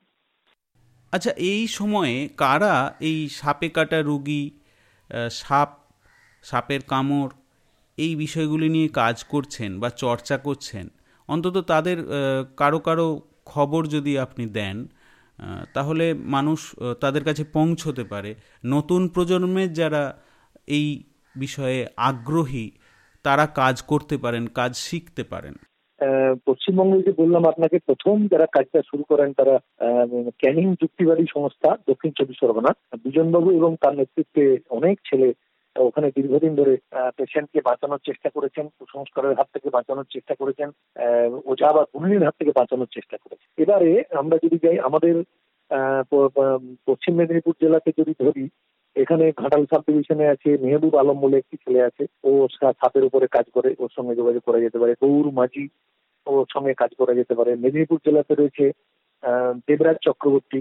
বাঁকুড়াতে রয়েছে, বাঁকুড়ার ওই আপনার রাধানগর জয়পুর কাছাকাছি ওই সমস্ত জায়গায় সৌম্য সেনগুপ্ত রয়েছে। আর আপনার ওই শিমুলতলা, হুগলি শিমুলতলাতে রয়েছে বিশাল সাঁতরা। ও একজন খুব অভিজ্ঞ হারপেটোলজি। ওদের একটা বড় সংস্থাও আছে। ওরা বন্যপ্রাণী সংরক্ষণ নিয়ে কাজ করে এবং স্নেক নিয়েও কাজ করে। ভাতারটা তো বর্ধমান জেলাতেই। ভাতারের ধীমান ভট্টাচার্য রয়েছে। এবং সেই কারণ এবং ভাতারের যিনি ভাতারের যিনি বিএমএইচ ডক্টর ভৌমিক বোধ হয় বিশেষ ভৌমিক উনি কিন্তু খুব সক্রিয় ভাতার হসপিটাল খুব স্নেক বাইটের ক্ষেত্রে তৎপর এবং মাঝে মাঝে ওনারা সেমিনার টেমিনার করান। আর ভাতার হসপিটালে আরেকজন ডাক্তারবাবু ছিলেন যিনি বর্তমানে এখন চিকিৎসা করেন বোধহয় চাকরি ছেড়ে দিয়েছেন যিনি জানি না। ডাক্তার মানস দত্ত, উনিও খুব এক্সপিরিয়েন্স মানুষ। ওই সমস্ত মানুষের ফোন নাম্বারগুলো আপনারা সংগ্রহ করবেন। নর্থ বেঙ্গলে আছে কৌশিক দে, নদিয়ার করিমপুরের তরুণ পোদ্দার। এইরকম সব মানুষজন রয়েছেন। আর আমাদের ওপরে যিনি রয়েছেন, পশ্চিমবঙ্গের পূর্ব ভারতের যিনি সব থেকে সক্রিয় ব্যক্তিত্ব, ডক্টর দয়ালবন্ধু মজুমদার, ওনার ফেসবুক পেজে যেতে পারেন। ওখানে স্নেক বাইট সংক্রান্ত অনেক তথ্য থাকে এবং ওখান থেকে আপনার নানান কিছু বিষয়গুলো জানতে পারবেন। আমাদের সঙ্গে এটা হু হুয়ের প্রতিনিধি প্রিয়াঙ্কা কদম, মহারাষ্ট্রের বাড়ি, মুম্বাইতে থাকেন। উনি, উনিও স্নেক বাইট থেকে মানুষকে কীভাবে বাঁচানো যায়, ভীষণভাবে পশ্চিমবঙ্গে আমরা যারা কাজ করি, আমাদেরকে ভীষণভাবে সহযোগিতা করেন। আমাদের snake bite live savers group আছে একটা যেটা ভারতের বিভিন্ন প্রান্তের ডাক্তারবাবুরা যারা স্নেক বাইটের চিকিৎসা করেন তারা এর সঙ্গে জুড়ে রয়েছেন এবং প্রতিদিন বিভিন্ন রাজ্যের বিভিন্ন প্রান্ত থেকে বিভিন্ন কেস স্টাডি হয় এখানে। কাকে চন্দ্রগোড়া কামড়েছে বকুড়ো কামড়েছে, কেউটে কামড়েছে কালচিটি কামড়েছে, সেই পেশেন্টের কন্ডিশনটা কি? সেই পেশেন্টটাকে কীভাবে ভালো করা যায়? এখানে সমস্ত ডাক্তারবাবুরা পরামর্শ দেন। এবং আমি দু একজন ডাক্তারবাবুর কথাও বলব ডক্টর এস আলম তিনি নিজে একবার শালবনী হাসপাতালে ভেন্টিলেশন নিজে হাতে তৈরি করে একটা বাচ্চাকে বাঁচিয়েছিলেন, ওই শ্বাসকষ্ট হওয়ার কারণে। খানিকটা থ্রি ইডিয়স বইয়ের মতো, এবং পেপারে নাম উঠে গেছিল এবং খুব সংবেদনশীল ডাক্তার ডক্টর আলম। আচ্ছা এই কিছুদিন আগে বাঁকুড়ার একজন ডক্টর মুর্মু একটা বাচ্চা ছেলে চিকিৎসার জন্য ওনার কাছে এসেছিলেন, এবং উনি তাকে যথোপযুক্ত এভিএস দিয়েছেন। দেওয়ার পরেই কিন্তু দেখছি যে বাচ্চাটিকে বড় হাসপাতালে নিয়ে যেতে হবে। হ্যাঁ অদ্ভুত ব্যাপার। উনি গাড়িতে করে নিজে বোধহয় বাঁকুড়া মেডিকেল কলেজে নিয়ে গিয়ে রোগীটিকে ভালো করেছেন। সুরেন্দু বাগ বলে পশ্চিম মেদিনীপুরে একজন ডাক্তার স্নেক বাড়িতে চিকিৎসা করতেন, খুব দক্ষতার সঙ্গে করতেন। শেখ রাজীব বলে একজন ডাক্তারবাবু আছেন, তিনিও খুব ভালো করেন এখন পশ্চিমবঙ্গের বিভিন্ন রুরাল হাসপাতালে যে সমস্ত ডাক্তারবাবুরা মানে ডক্টর দয়াল বন্ধু মজুমদার স্যারের কাছ থেকে ট্রেনিং নিয়েছেন স্নেক বাইকের একটা স্পেশাল ট্রেনিং তাদের মধ্যে এক ঝাঁক ইয়াং ডাক্তারবাবু আছেন যারা প্রচুর পরিমাণে স্নেক বাইটের মৃত্যুর হাত থেকে কমানোর জন্য জীবন্ত লড়াই করছেন, সংগ্রাম করছেন। ফলে আমাদের কাজ সাধারণ মানুষ হিসেবে এই সমস্ত ডাক্তারবাবুদের পাশে দাঁড়ানো এবং তাদেরকে সহায়তা প্রদান করা। আমার এই বক্তব্য যারা শুনছেন, তারা আমাদের সঙ্গে যোগাযোগ করলে যে সমস্ত প্রত্যন্ত এলাকায় স্নেক বাইটের উপরে ওয়ার্কশপ করা দরকার সেমিনার করা দরকার তাহলে আমরা ডক্টর মজুমদারকে নিয়ে গিয়েও করাতে পারি বা সংলগ্ন অঞ্চলে যারা স্নেক বাইট নিয়ে স্লাইড শো করে বর্তমানে যেমন ওই মানব দত্ত বাবুটাও করেন হাতার হাসপাতালের ডাক্তারবাবুরা করেন, তাদেরকে আমরা ওই পরিষেবাটা দিতে পারি। যে সমস্ত এলাকায় বেশি দরকার, সেই সমস্ত এলাকায় পাঠানো যেতে পারে। দীর্ঘদিন ধরে আশা কর্মীদেরকে প্রচুর ট্রেনিং দেওয়া হচ্ছে, যাতে করে স্নেক বাইট হলেই তারা হসপিটালে রুগী পাঠাতে পারে। দীর্ঘদিন ধরে এএনএম নার্স দিদিমণিদের ট্রেনিং দেওয়া হচ্ছে জিএনএম নার্স দিদিমণিদের ট্রেনিং দেওয়া হচ্ছে। এক কথায়, স্বাস্থ্যকর্মীদেরও প্রচুর পরিমাণে ট্রেনিং দেওয়া হচ্ছে। মাঝে এই সময়টা একটু বন্ধ রয়েছে করোনার জন্য। এটা গোটা পশ্চিমবঙ্গের সমস্ত মানুষের মধ্যে যদি এই সচেতনতাটা পৌঁছয়, দু তিনটি কথা। স্নেক বাইট হলে সময় নষ্ট করবেন না no more waste your time একদম সময় নষ্ট করবেন না। ওঝা বা গুণিনের কাছে যাবেন না। হাসপাতালে যাবেন, কাছের হাসপাতালে যাবেন, একদম কাছের হাসপাতালে। এবং এভিএসটাই হচ্ছে স্নেক বাইটের একমাত্র চিকিৎসা। এবং সেখানে হান্ড্রেড মিনিট রুলসটাই হচ্ছে প্রধান লক্ষ্য যে আমাকে স্নেক বাইট হয়েছে বা কোনো প্রিয়জনকে স্নেক বাইট করেছে আমি একশো মিনিটের মধ্যেই দশটা এভিএস নেব এবং ফার্স্ট ডোজ এভিএস নিয়ে তবে আমি ডাক্তারবাবু রেফারেল নিয়ে বাইরে সদরের হাসপাতাল বা জেলা হাসপাতাল বা শহরের হাসপাতালে যাব। লোকফোকের পক্ষ থেকে সুব্রত বাবুকে অসংখ্য ধন্যবাদ। লোকফোক ব্রডকাস্ট স্টেশনের যারা কর্মকর্তা বা এই এই আইডিয়াটা এই যে ইনোভেটিভ আইডিয়াটা যারা তৈরি করেছেন তাদের সবাইকে আমার বিনম্র শ্রদ্ধা এবং নমস্কার জানাচ্ছি। যদি আমার এই সাক্ষাৎকারে কোনো মানুষ প্রাণিত হয়, তিনি যদি সাপকে ভালোবেসে মানুষকে ভালোবেসে স্নেক বাইটের ডেথ রেটটাকে কমানোর চেষ্টা করতে পারেন, এই কাজে যাতে বেশি সংখ্যক ক্লাবের ছেলেরা, বেশি সংখ্যক ইয়াং জেনারেশনরা এগিয়ে আছে তার জন্য আমার ফোন নাম্বারটা দিয়ে রাখবেন। এই ফোন নাম্বারটা দিয়ে রাখলে আমাকে কল করলে বা আপনাকেও কল করলে আপনার মাধ্যম দিয়ে আমি বিভিন্ন রকমের পরিষেবাগুলো বিভিন্ন জায়গায় পৌঁছে দিতে সচেষ্ট হব। লোকফোক রেডিও স্টেশনের ব্রডকাস্টিং সিস্টেমের সবাইকে আমার আন্তরিক শ্রদ্ধা জানাই। তিনি সরাসরি প্রস্তাব দিয়েছেন তার ফোন নাম্বার শ্রোতা বন্ধুদের সঙ্গে শেয়ার করতে। সুব্রতবাবুর যোগাযোগ number nine seven three three six nine six nine one six, নয় সাত তিন তিন ছয় নয় ছয় নয় এক ছয়।